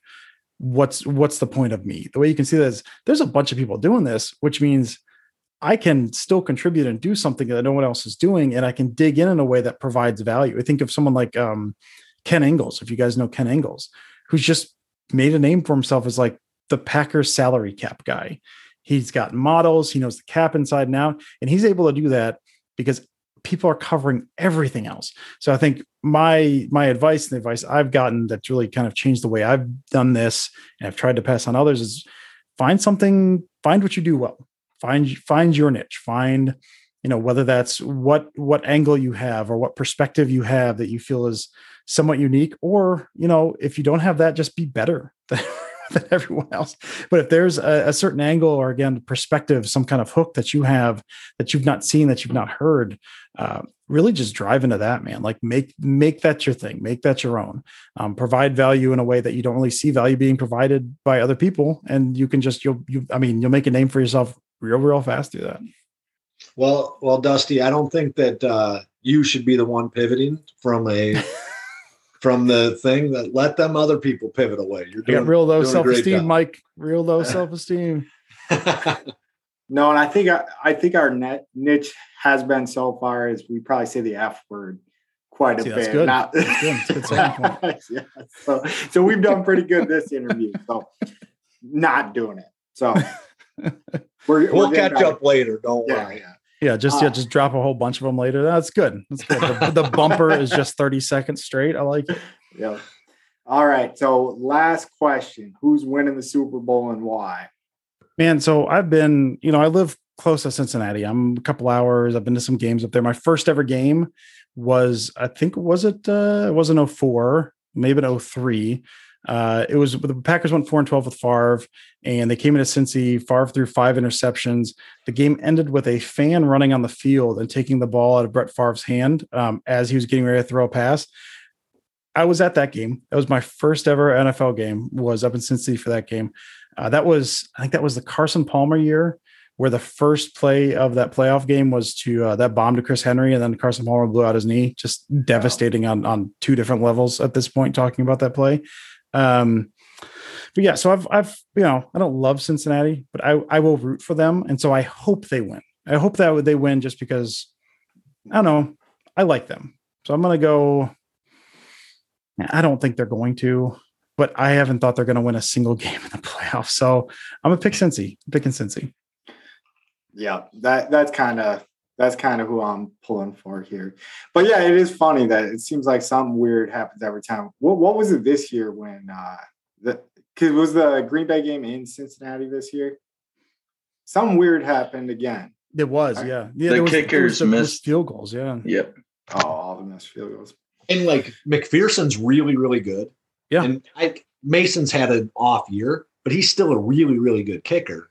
And they're both missing kicks. McPherson did something I've never seen before. He hit the flag on the outside of the post in that game, like drilled it, like hit. It was that the flag was like the wind was whipping one way, and the ball actually hit the flag as it was whipping. He was that close to it. I've never seen someone hit that before. That was a uh, very nice, very fun. Yeah, weird, weird games in Cincinnati. Mm-hmm. Mm-hmm. So Dusty, I'm gonna have that Pat lied to you here for just a second. Uh, how did you become a Packers fan? okay. Um, so I've heard a couple different versions of this story, and this is this is the one that I uh, this is the one I like the most. Um, I'm from the Detroit area initially. My family's from Michigan, so all my major sports, I'm I'm Tigers, I'm Pistons, I'm Red Wings, and then I'm I'm Packers. Um, and I was born, I was grown up a Packers fan. Uh, the story is that my uh, grandfather, big Lions fan, my grandmother did not care at all about football he took her to a game, uh, Lions Packers, uh, up up in Detroit. I don't I don't know when it was, 60s, I guess, probably. And I don't know who won. All I know is that I think my grandmother was pissed that day and bought a Packers pennant and brought it home to my dad. Um, because she did she didn't want him to root for the Lions, I guess, just to piss off my grandfather. So my dad grew up with a Packers pennant, grew up rooting for the Packers, passed that on. So really, it's just man, it's just the pettiness of my grandmother is the reason I'm a Packers fan instead of a Lions fan. So Thank God for her. Thank God. Yes. Thank God. Thank God. Very cool. Awesome. That was a great interview. So thank you so much for coming on, Dusty. I, I appreciate that a lot. If you guys do get a chance, uh, check out Dusty's stuff. We got about 40 loyal followers. Uh, what what's your Twitter handle? Uh, just at Dusty Evely. Pretty much anything I do, I'm just gonna I'm gonna spam it there and hope people read it. Um, but yeah, I appreciate you guys having me on. This is again, this is uh, I tend to ramble. I tend to talk a little too much, so I appreciate you letting me do that. And again, we're we're heading into the dark season here. We got the Super Bowl.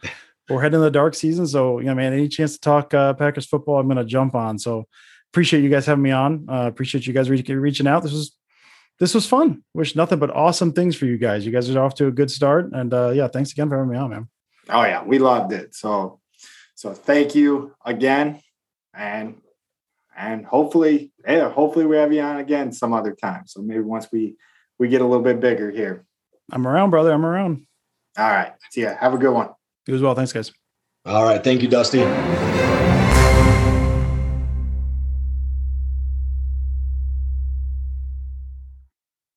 All right. That was X's and O's with Dusty there, Dusty Evely. Uh, like we were saying at the beginning of the show, great interview. Uh, I thought at least I enjoyed it. Yeah, very lucky to get a guy like that to come on because he was great. Yeah, I was disappointed he didn't share my uh, view on Jordan Love being the first overall pick, but uh, other than that, awesome. He, he didn't even not agree with you, but you could tell he was kind of like he's like that's a crazy person. it was like it ruined some of our credibility towards it. he wanted to exit out of the interview right when when he heard that question.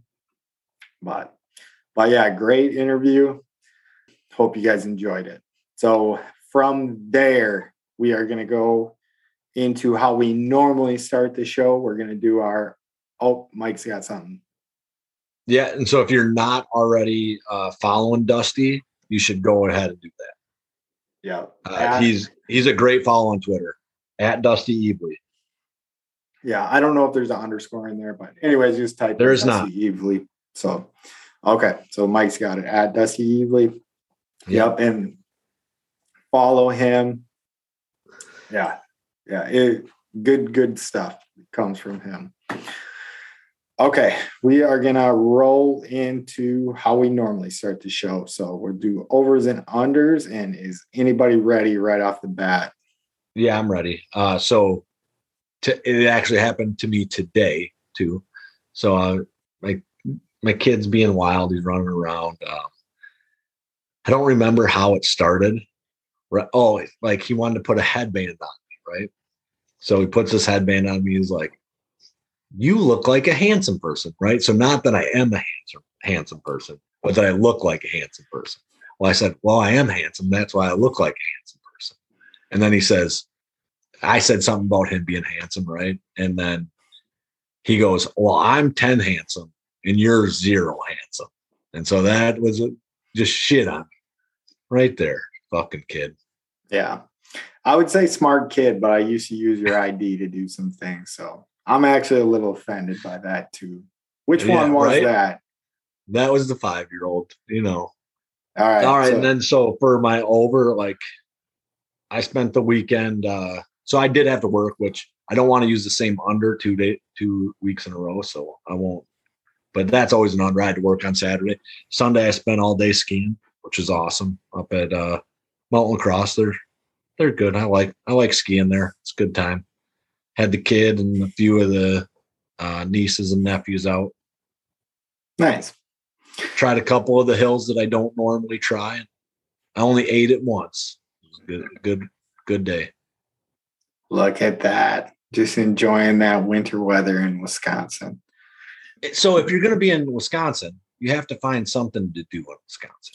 I agree. You can't I think, I think that's why yeah i think that's why i hate winter so much is like yeah. i never i never embraced it. I think if i ever end up back there i think i, I got to find something to embrace the winter. Yeah like snowmobiling or skiing or ice fishing you got you got to find something. Yeah. All right riley what do you got? I know you usually blow the doors off this off yeah, this pitch. crazy week here down in uh, fort worth texas. Um i had a four day weekend because there's a big old snowstorm that uh, swept across the nation. I got like a whopping inch and a half, which means like, sounds about I mean, right. I I could see I could, I could see like the top of the grass. So I mean, it was it was quite a bit for down here, but like I got a four day weekend out of like an, a normal day in Wisconsin. Like it was just crazy to me. So I mean, it's nice, but like the this next week's going to be awful, just how much we miss. But that's okay. Um, my under. This is the worst. I got a new debit card because my old one expired. Now I have so many like automatic payments on there, and now I have to Oh, go yeah. through every one and just re. Oh, it's the worst. Like my car payment. I got an email. They're like, "You're you missed your car payment." I'm like, "Oh shit!" Like what? And then I just forgot. Like I got a new debit card, and it's it's just minor Just- inconvenience. Riley, just tell the internet what the number is, and then maybe they can help you out there. There, you, Um, there you go. Pro- yeah, I'll pass on that one. I think our 30 or 40 listeners are probably pretty nice. So I don't think you get too much stolen from you. Say five of them are my family, so Yeah. knock that out. Yeah. No, I used to be like a chronic uh, forget my debit card at any place I went, restaurants, whether I was drinking or not. I don't know. But I've gotten better about that. But I've had, definitely had that issue, and that sucks. All right. So my under for the week, I'm kind of stealing Mike's. So I had to work the whole work.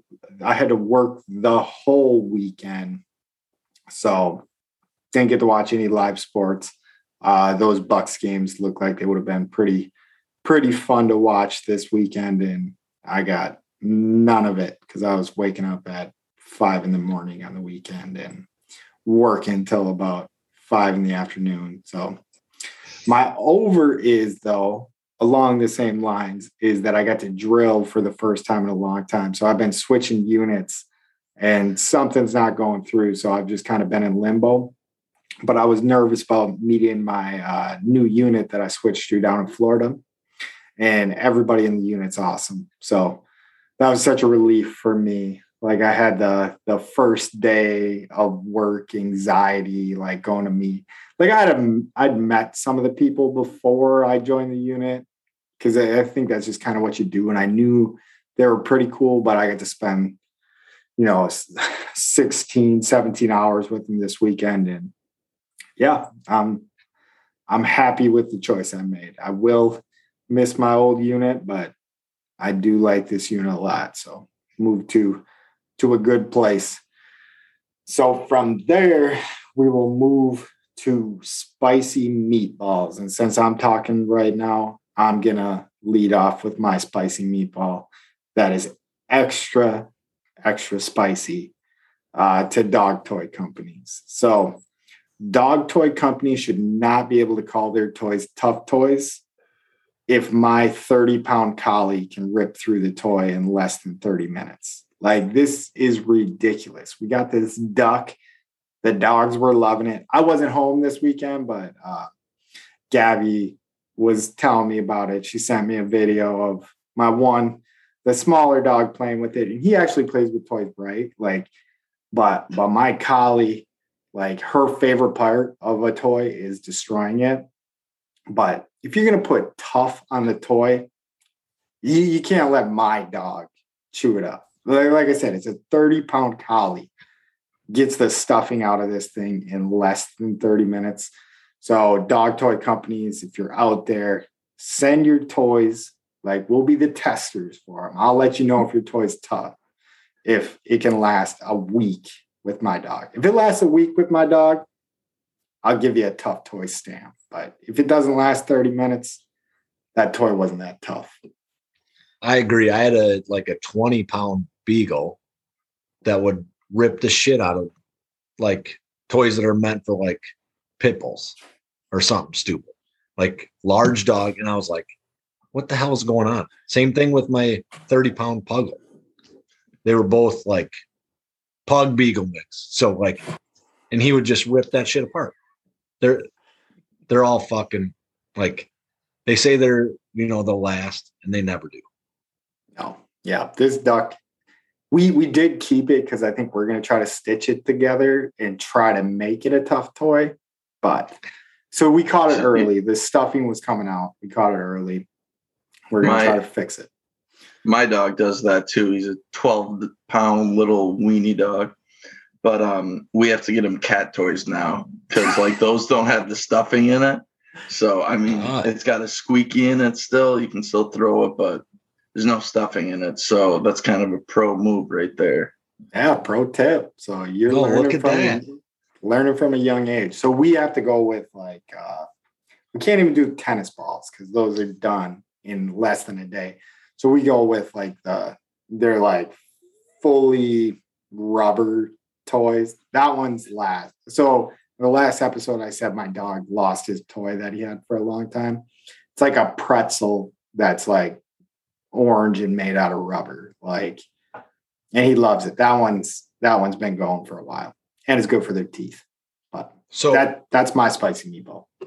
if he's into like uh like a ball like that, a lacrosse ball might work really well because that's solid rubber. That's actually a good idea. Yeah, we might have to check into that. But I, I mean, if they're not like so, my dogs don't give two shits about a tennis. oh yeah, no, our our dogs are pretty pretty good. Like they they like toys how you would think a dog would like toys. Like I've definitely had dogs in the past don't give two shits about whatever toy it is. Like they don't play with it. Like Yeah, my Like- dogs are pretty old too, you know, Yeah. which is part of it.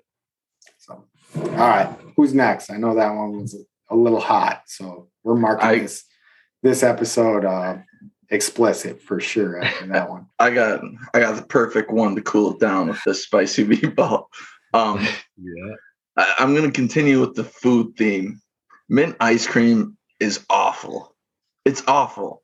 It tastes like like you break up like a little Hershey's bar and like a Listerine like ice cream. Like it's awful. I mean, I don't really have much else to say, but I just kind of want your guys' opinion on that. Like, am I the only one that thinks that mint ice cream's awful? It definitely is never my top choice. It's I'm never going to get mint ice cream for uh like if I'm at Dairy Queen or whatever, you know. Like uh the Shamrock Shake I think is mint too, is that correct? yep, yep. Yeah, I I don't think I've I maybe never had one or I've had one. Because I'm not getting that.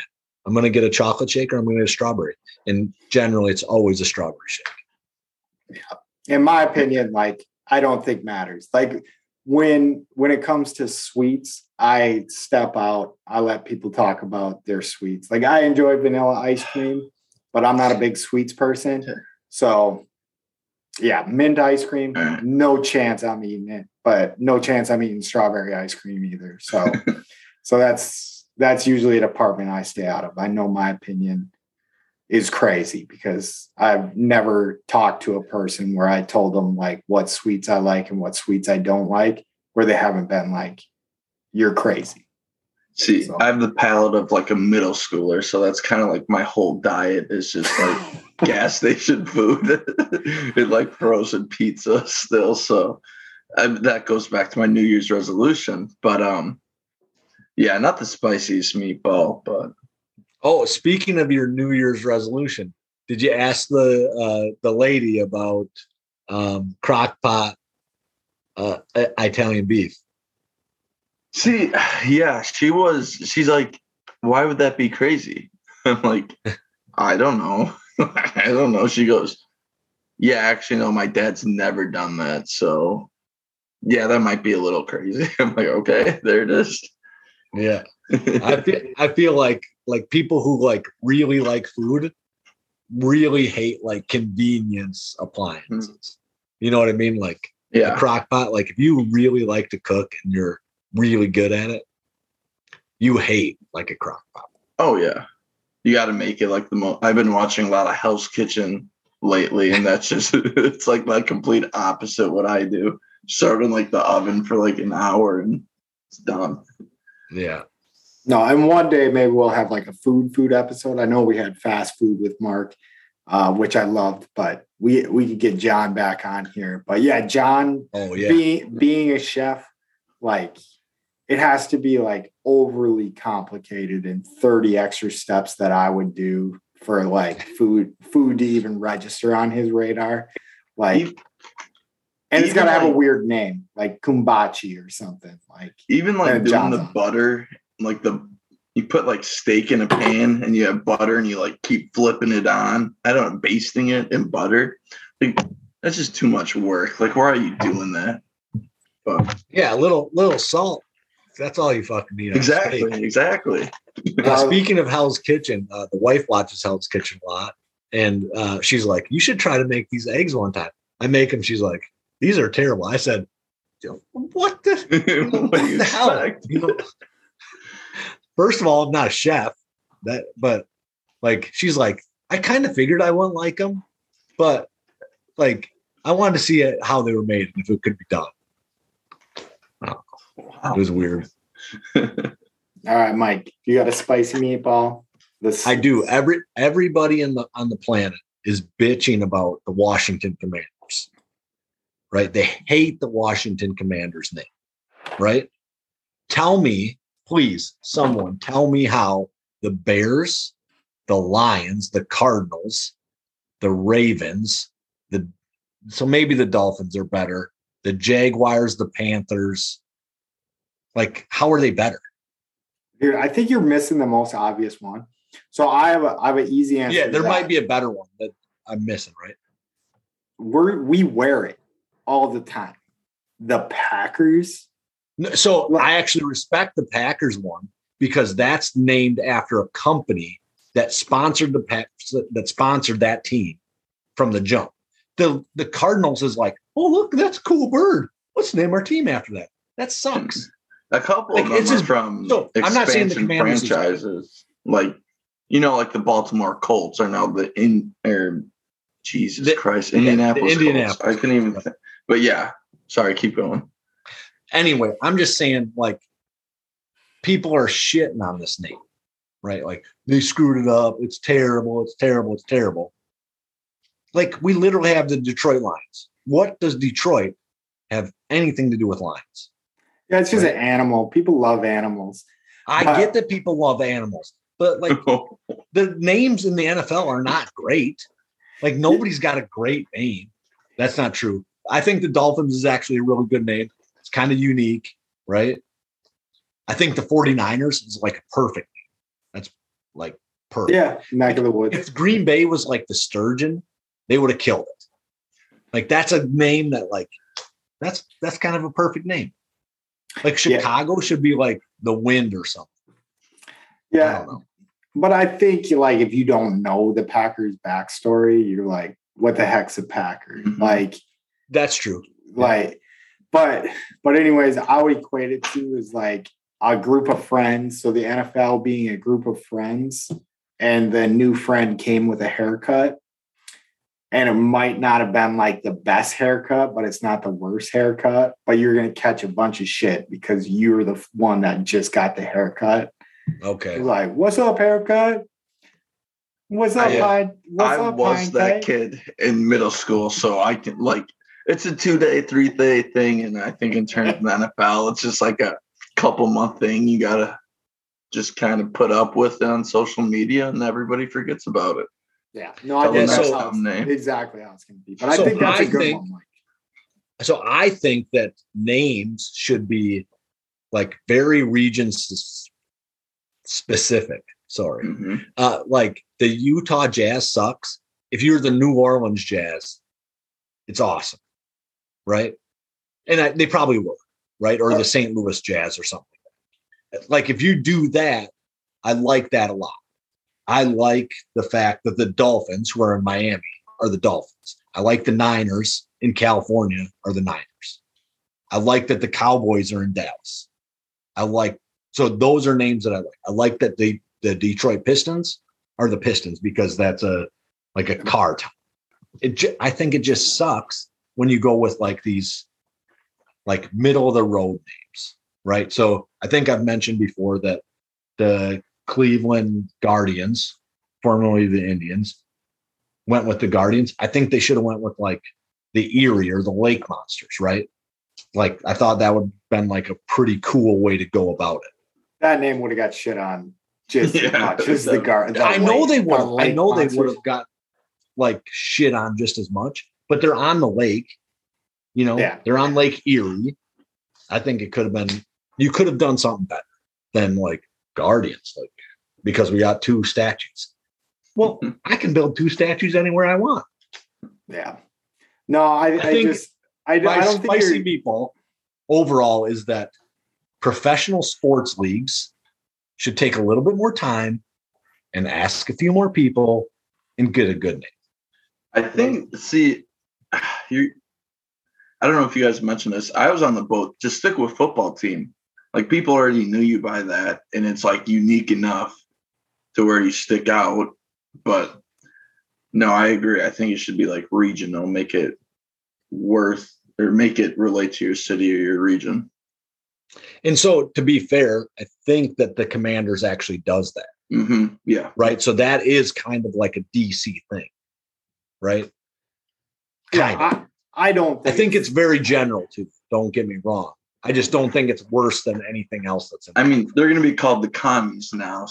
so there's also that you got to kind of weigh. But I would rep it. That's like oh, yeah, Right. absolutely. like the easiest way when you're getting They're already like such a team that's made fun of so much with like their stadium and their ownership. Just own it. yeah. Oh Yeah. yeah.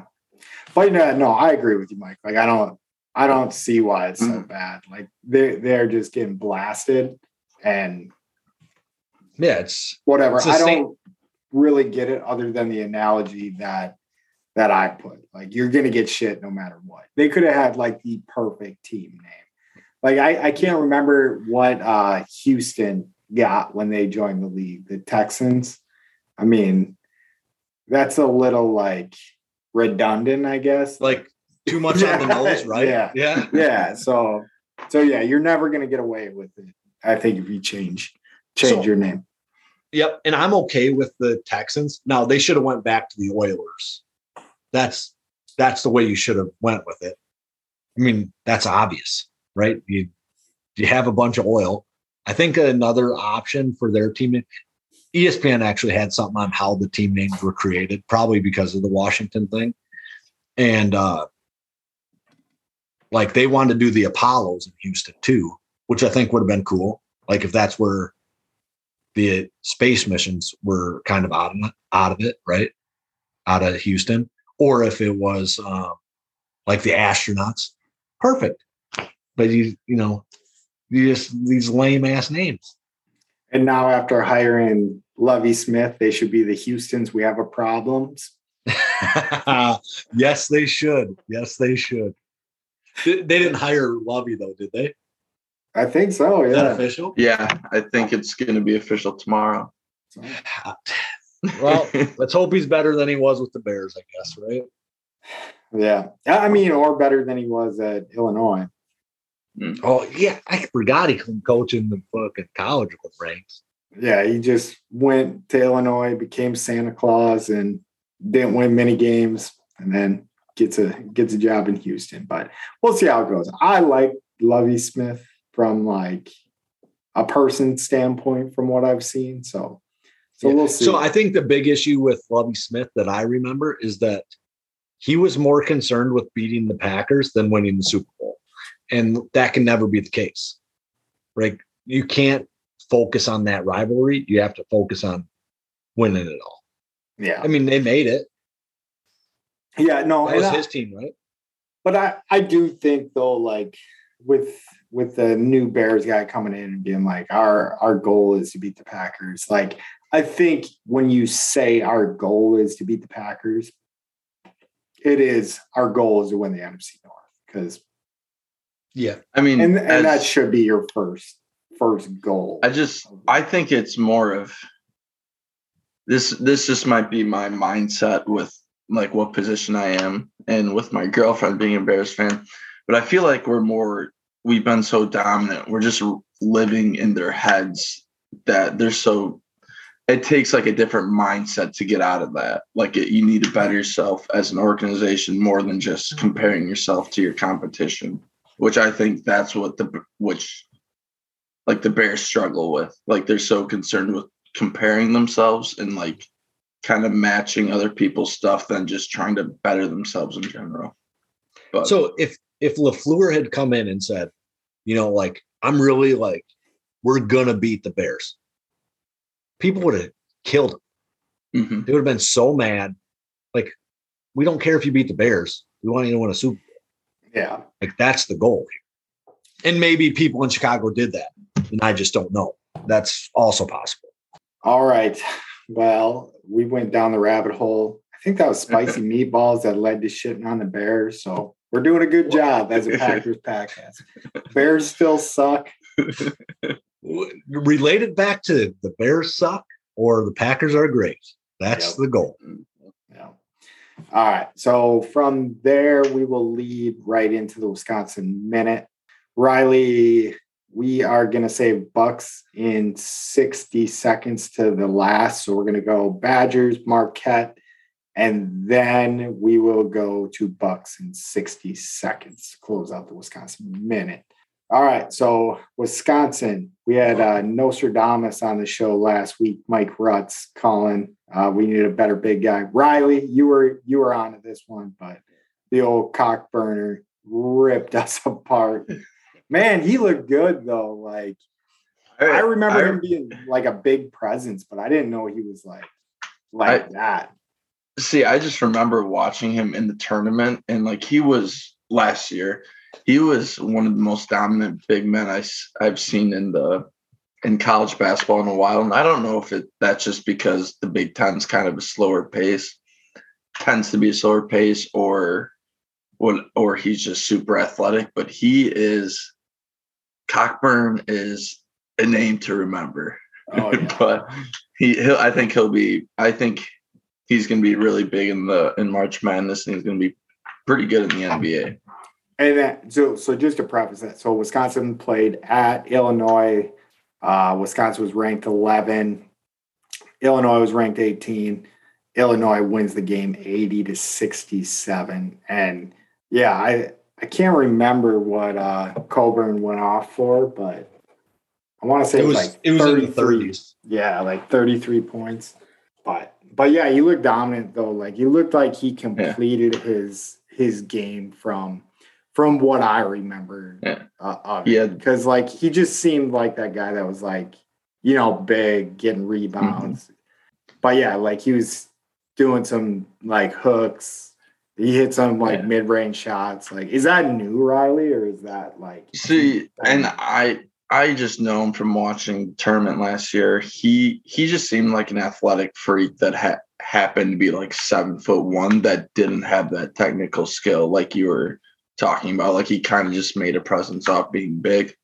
But yeah, this year if he sharpened up his like actual basketball skills, you know, not relying on pure athleticism, he's gonna be a problem, eh, especially in March Madness. And he had 37 points, 12 12 rebounds against the Badgers. Oh yeah, yeah, he ripped us apart. You guys called it. Uh, Mike, so Mike Rutz, Riley. I I remember Riley specifically saying he was like, I don't know, I know, I don't know how we're gonna do against Cockburn coming up this next game. So so good call there, Nostradamus. Uh, so yeah. I think that the Badgers should have won that game. The, the right. 67 so, to 80. so Davis couldn't hit the ocean, which is rare, right? So I I don't want to like downplay what Illinois did to them, right? So defensively, I think they played well, but there was a lot of buckets in that game that like momentum changing buckets too that just didn't go down. That were open looks that the Badgers need to hit if they're going to play well right? And they just didn't. But but anyways, though, like it seemed like in that game to me is like nobody else was getting going. Johnny Davis was trying to get going. It it was just like the first red flag thrown. And I think when we go into the next game, I think it was even a bigger red flag than than when we need Davis like it just shows like if Davis doesn't show up, like we are the old Badgers that go on five minute stretches of not scoring a point. I think that comes back to bite us too in March Madness, like not having any depth or any. I mean, we have Davis and Wahl occasionally, Davison occasionally, but besides them, we don't have anyone. So I, I think in March Madness, unless those three show up, we're losing. I think. I mean, Chucky Yeah. could could step up too. I just think that, that we're already kind of peaking a little too early. Hopefully, that's not true, but I just Maybe There's we'll lots of- slump and then repeat. yeah. Hopefully, There we go. Yeah, we still got time. So we'll move on to the next game. Uh, so Badgers played two games since since the last time. So then we played in the Kohl Center, Penn State.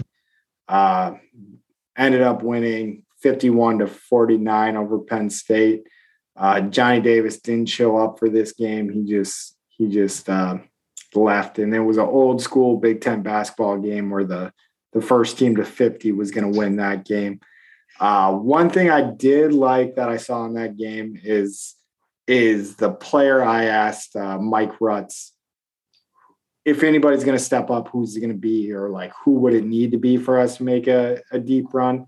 And Steven Crowl stepped up in that game, and he had 13 points, which doesn't sound like a big deal, but he ended up leading the team in scoring that game. So so maybe Johnny Davis not showing up for that game and making somebody else step up for that game. But anyways, to me, it seems like way too close of a game when you're playing Penn State at the Kohl Center to win it 49 to 51. And yeah, Johnny Davis wasn't wasn't doing anything. Mike, you got anything for that game?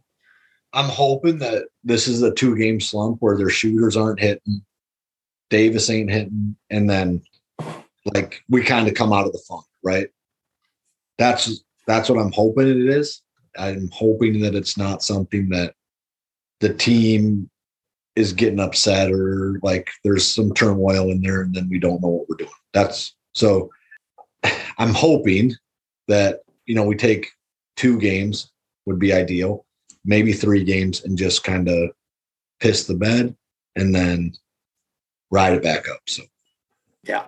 And I mean, I'm keeping a like they're kind of under my microscope now. So maybe it's that too. Like yeah, may, maybe there's some chinks in the armor that that you diehards out there like are like, yeah, these these dumbasses should have known like we have these issues. But I think if you go back and look, like Wisconsin's been basically, you know, cruising. I mean, they've had their close games, but it's not, I don't know, nothing scary. Like the Penn State game was more worrisome to me than the than the Illinois game.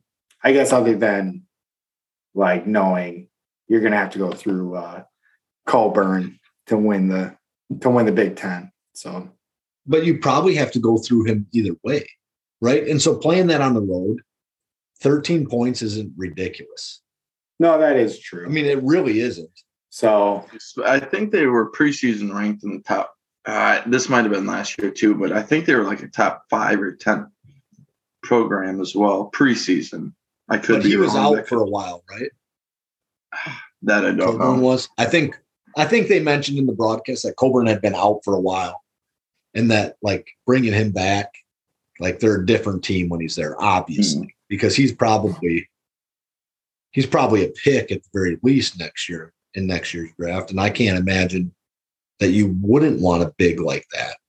I think we're going to find out a lot tomorrow to see how uh, how they respond to to those games uh, playing uh, at Michigan State, and Michigan State's coming off just that ass whooping that Rutgers handed them.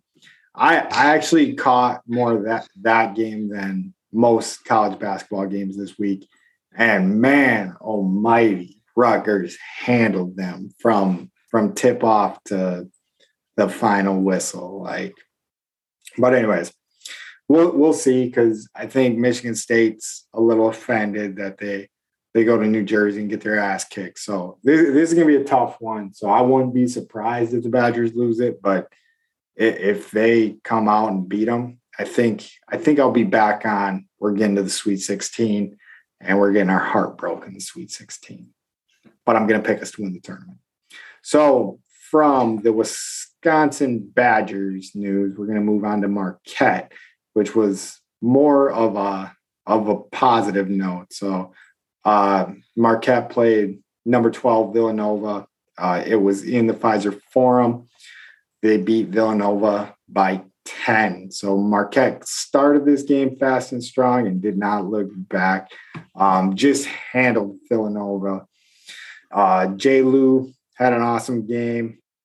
So Justin Lewis, I talked about him last week. Dude's a stud. Uh, they got three guys that can score, and Justin Lewis, Tyler Kolek. Am I right there, Riley? Yeah, then, I think then, so. Then Darryl Morsell.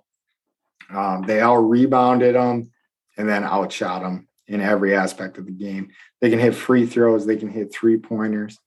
I think Marquette's got a team to reckon with. Like I got an old man standpoint, like in the tournament. I remember Wisconsin going in the tournament one year. It, it couldn't have been that long ago. It had to be like two years ago. They didn't play the tournament, so maybe three years ago, uh, where they had a real good team. And I was like, they don't hit their free throws, which is is rare for a Wisconsin team. And but like I was like, if, if Wisconsin's not hitting their free throws, they're not going anywhere. But but this Marquette team, they play fast. They take those pull up threes on breakaways, like they hit them. And, and maybe I just caught their best game this season because I, I was very impressed. Like they just handled uh, Villanova. You guys, yeah, they um they also beat. I'm sorry, they lost to, or they beat Seton Hall in New Jersey, which is a good road win. They're always tough on the road.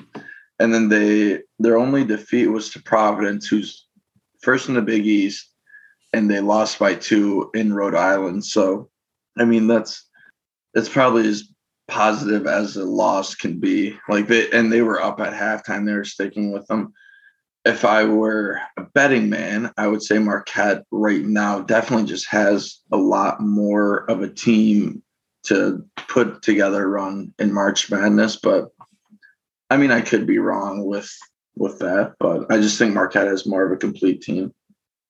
No, we got some good college basketball uh, to watch tomorrow if you're you're Wisconsin fans because uh, Marquette plays at six thirty and then the Badgers play at seven. So I guess you gotta gotta have two screens up. But like I said, Badgers are playing Michigan State, and then Marquette's playing Connecticut. So I don't know. It, it's fun college basketball to watch. Like we got we got good games. All right. From there, we will lead into Bucks in 60 seconds. And I don't have much for Riley today. So Riley, I hope your Bucks expertise are phenomenal because I did not get to watch shit when they're on the West Coast and I'm waking up at five in the morning on the East Coast. No chance I'm standing for that. Yeah. Um, so they're like you said, they're in the middle of a West Coast uh, road trip. Since we recorded, they've went uh two and they've beaten the Blazer or Trailblazers and Clippers. Both games are kind of blowouts, but some positives we've seen um, were some not not key players like you know Middleton or Giannis being top scorers or being key contributor contributors. Uh, Bobby Portis has had a 27 point game and a 30 point game in these two games. Holiday and Connaughton have also been playing very well. Um, something else, the Bucks have signed Greg Monroe to a 10 day contract right before the trade deadline um, familiar face. He had a couple other offers. I don't know who from, but I think that's kind of a cool, a good sign that a kind of big name player with other offers are picking the Bucks still. Like I mentioned earlier, the trade deadline's on the 10th. That's uh, two days from when we're recording right now. From when you're listening, it's probably tomorrow. The Bucks seem to be looking into possibly strengthening the bench I don't know how true those rumors are, so maybe look out for that when you're listening. Um, as of right now, the Bucks are only half a game out of first, um, so that's kind of a good good sign from where we were last week. They just it's basketball long season. You're going to have lots of ups and downs, but it's good to be a game, uh, half a game out of the first seed. And then upcoming, we have we're still on the West Coast. We're going to be playing the Lakers, and then the Suns in a uh, rematch of the NBA Finals, which should be really interesting. And then we're at home against Portland and then home against Indiana. So hopefully we get three, two, three of those games. So, and that was Bucks in six D seconds. From there, this is the Sun Drop Challenge. I'm going to give you guys a quick update. So, right now, we are all tied because we all lost a week. So right now, the tiebreaker is that I am the one that's going to be shotgunning the sun drop. But it all comes down to the Super Bowl, actually. And I'm going to pick last because I'm the one doing it and I'm the one in the situation where I need something to break my way. So Mike is at negative 140 bing bongs through the playoffs. Riley's at negative 170 bing bongs through the playoffs. And I am at negative 270 bing bongs ah, throughout the playoffs. That wild card weekend just ruined me. Like I got every single game wrong, basically, besides maybe one. But, anyways, for the Super Bowl, obviously it's playing at a neutral site. Well, no, it's not. The Rams are playing at home. So we have the Rams minus four and a half versus the Bengals in the Super Bowl. So for a hundred bing bongs, are you win either a hundred or you lose 110. So very, very important game for the Sun Drop Challenge. So Riley could go from not being the guy shotgunning a sun drop to shotgunning a sun drop next week. Um, Could you um just remind us like is it gonna be just one sun drop no matter what or what will make it more than one sun drop? So if you lose, it's gonna be two sun drops. Uh if I lose, it's gonna be yeah, if anybody loses, it's gonna be two sun drops, actually. Damn. So it's two sun drops no matter what because you will lose the Super Bowl week. I just want to pick the same thing Pat's going to pick. Yeah, but and that's that way I, am good. I'm golden. That, I feel like we got to randomize who's going first. Then no, I'm going last. i will go. I'll go first. I don't care. I, I know who I'm picking. So yeah, I, they burned I, me too many times. I honestly don't know who I'm picking. I so I'll preface this that I really want the Bengals to like I have no desire to see Stafford win a Super Bowl. I don't like the way the Rams went about it by trading everything off and then like pushing all your salary down the down the road. Like I didn't like it when the Bucks did it. I guess the Bucks didn't trade all their draft picks, but they just pushed everything for money wise down the road, I guess. And I don't like that. With that being said, I think the Rams do win it. And that that was a switch. I was I've been on the Bengals bandwagon from like right up until this moment. I thought the Rams are the Buccaneers from last year. Like they're going to take advantage of what Burrow is. Burrows is. Yeah. You know, Joe Burrows. Joe Burrows.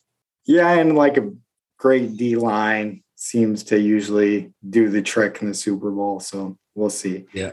All right, Riley, who you got?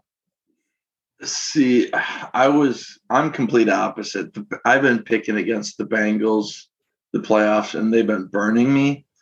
So I want to pick the Bengals, but I also want to pick the Rams because I don't want to be burned. But I think I'm going to pick the Bengals. I just I don't know if they'll win. I think they at least cover. I Joe Burrow's got so much momentum. The Bengals have so much momentum. The Bengals keep games close in general. And you know, McVay's gonna screw something up, like timing wise, to keep it close. I just I think the Bengals keep it at least within four points. So I think the Bengals cover. I'm not saying they win, but I have the Bengals. See, I like it because then you guys gave me options because uh You're basically out either way. no, no, because if I win and you lose, you're shotgunning too. So No, So I get I- that. But you're out of the shotgun. All you have to do is pick a team. Because if Riley loses, you won't be in last. And if I lose, you won't be in last. no, but if I pick the Bengals, I'll be negative 380 and Riley will be negative 280. No, but if the Bengals win, oh yeah, I get what you're saying. Okay. Yeah. So either way, so then if I pick the Rams and the Rams win, I beat Riley. But if I pick the Bengals and the Bengals win, then I beat you. Well, no, never mind. So the smart pick for me in this this case would be to pick the Rams and and hope to beat Riley. But I'm gonna do it. We're doing a double dog in the Oh. Super Bowl. Bengals are taking it home, baby. All right. Well, that will wrap up the show. Thank you guys for listening. Um, hope you enjoy this one. Uh, Dusty was great. I had a lot of fun. We're still having fun. Episode 13, still yet to miss. Thank you guys. Thank you so much for listening. We appreciate it. Yeah, Dusty was great. Uh thank the Jesus that uh his grandmother was kind of petty about the Lions. And uh keep listening. We really appreciate it. Thank you guys. Riley, close us out. I have nothing to say this week. I feel like I always just ramble on to what you guys just what you guys say. So I'm gonna give it to Pat for the closing line. Nope, you got to do it. Oh gosh. Ah. See, I forgot it. Something about eating shorts. All right, that's that's it. All you suckers that doubted the Packers winning the Super Bowl next year. We're winning the Super Bowl next year. If you doubt that, you can eat my shorts. Roll it. All them suckers that doubted the Packers can't eat my shorts. All them suckers that doubted the Packers can't eat my shows. Beat 'em. All them suckers that doubted the Packers can't eat my shows. Eat my shows.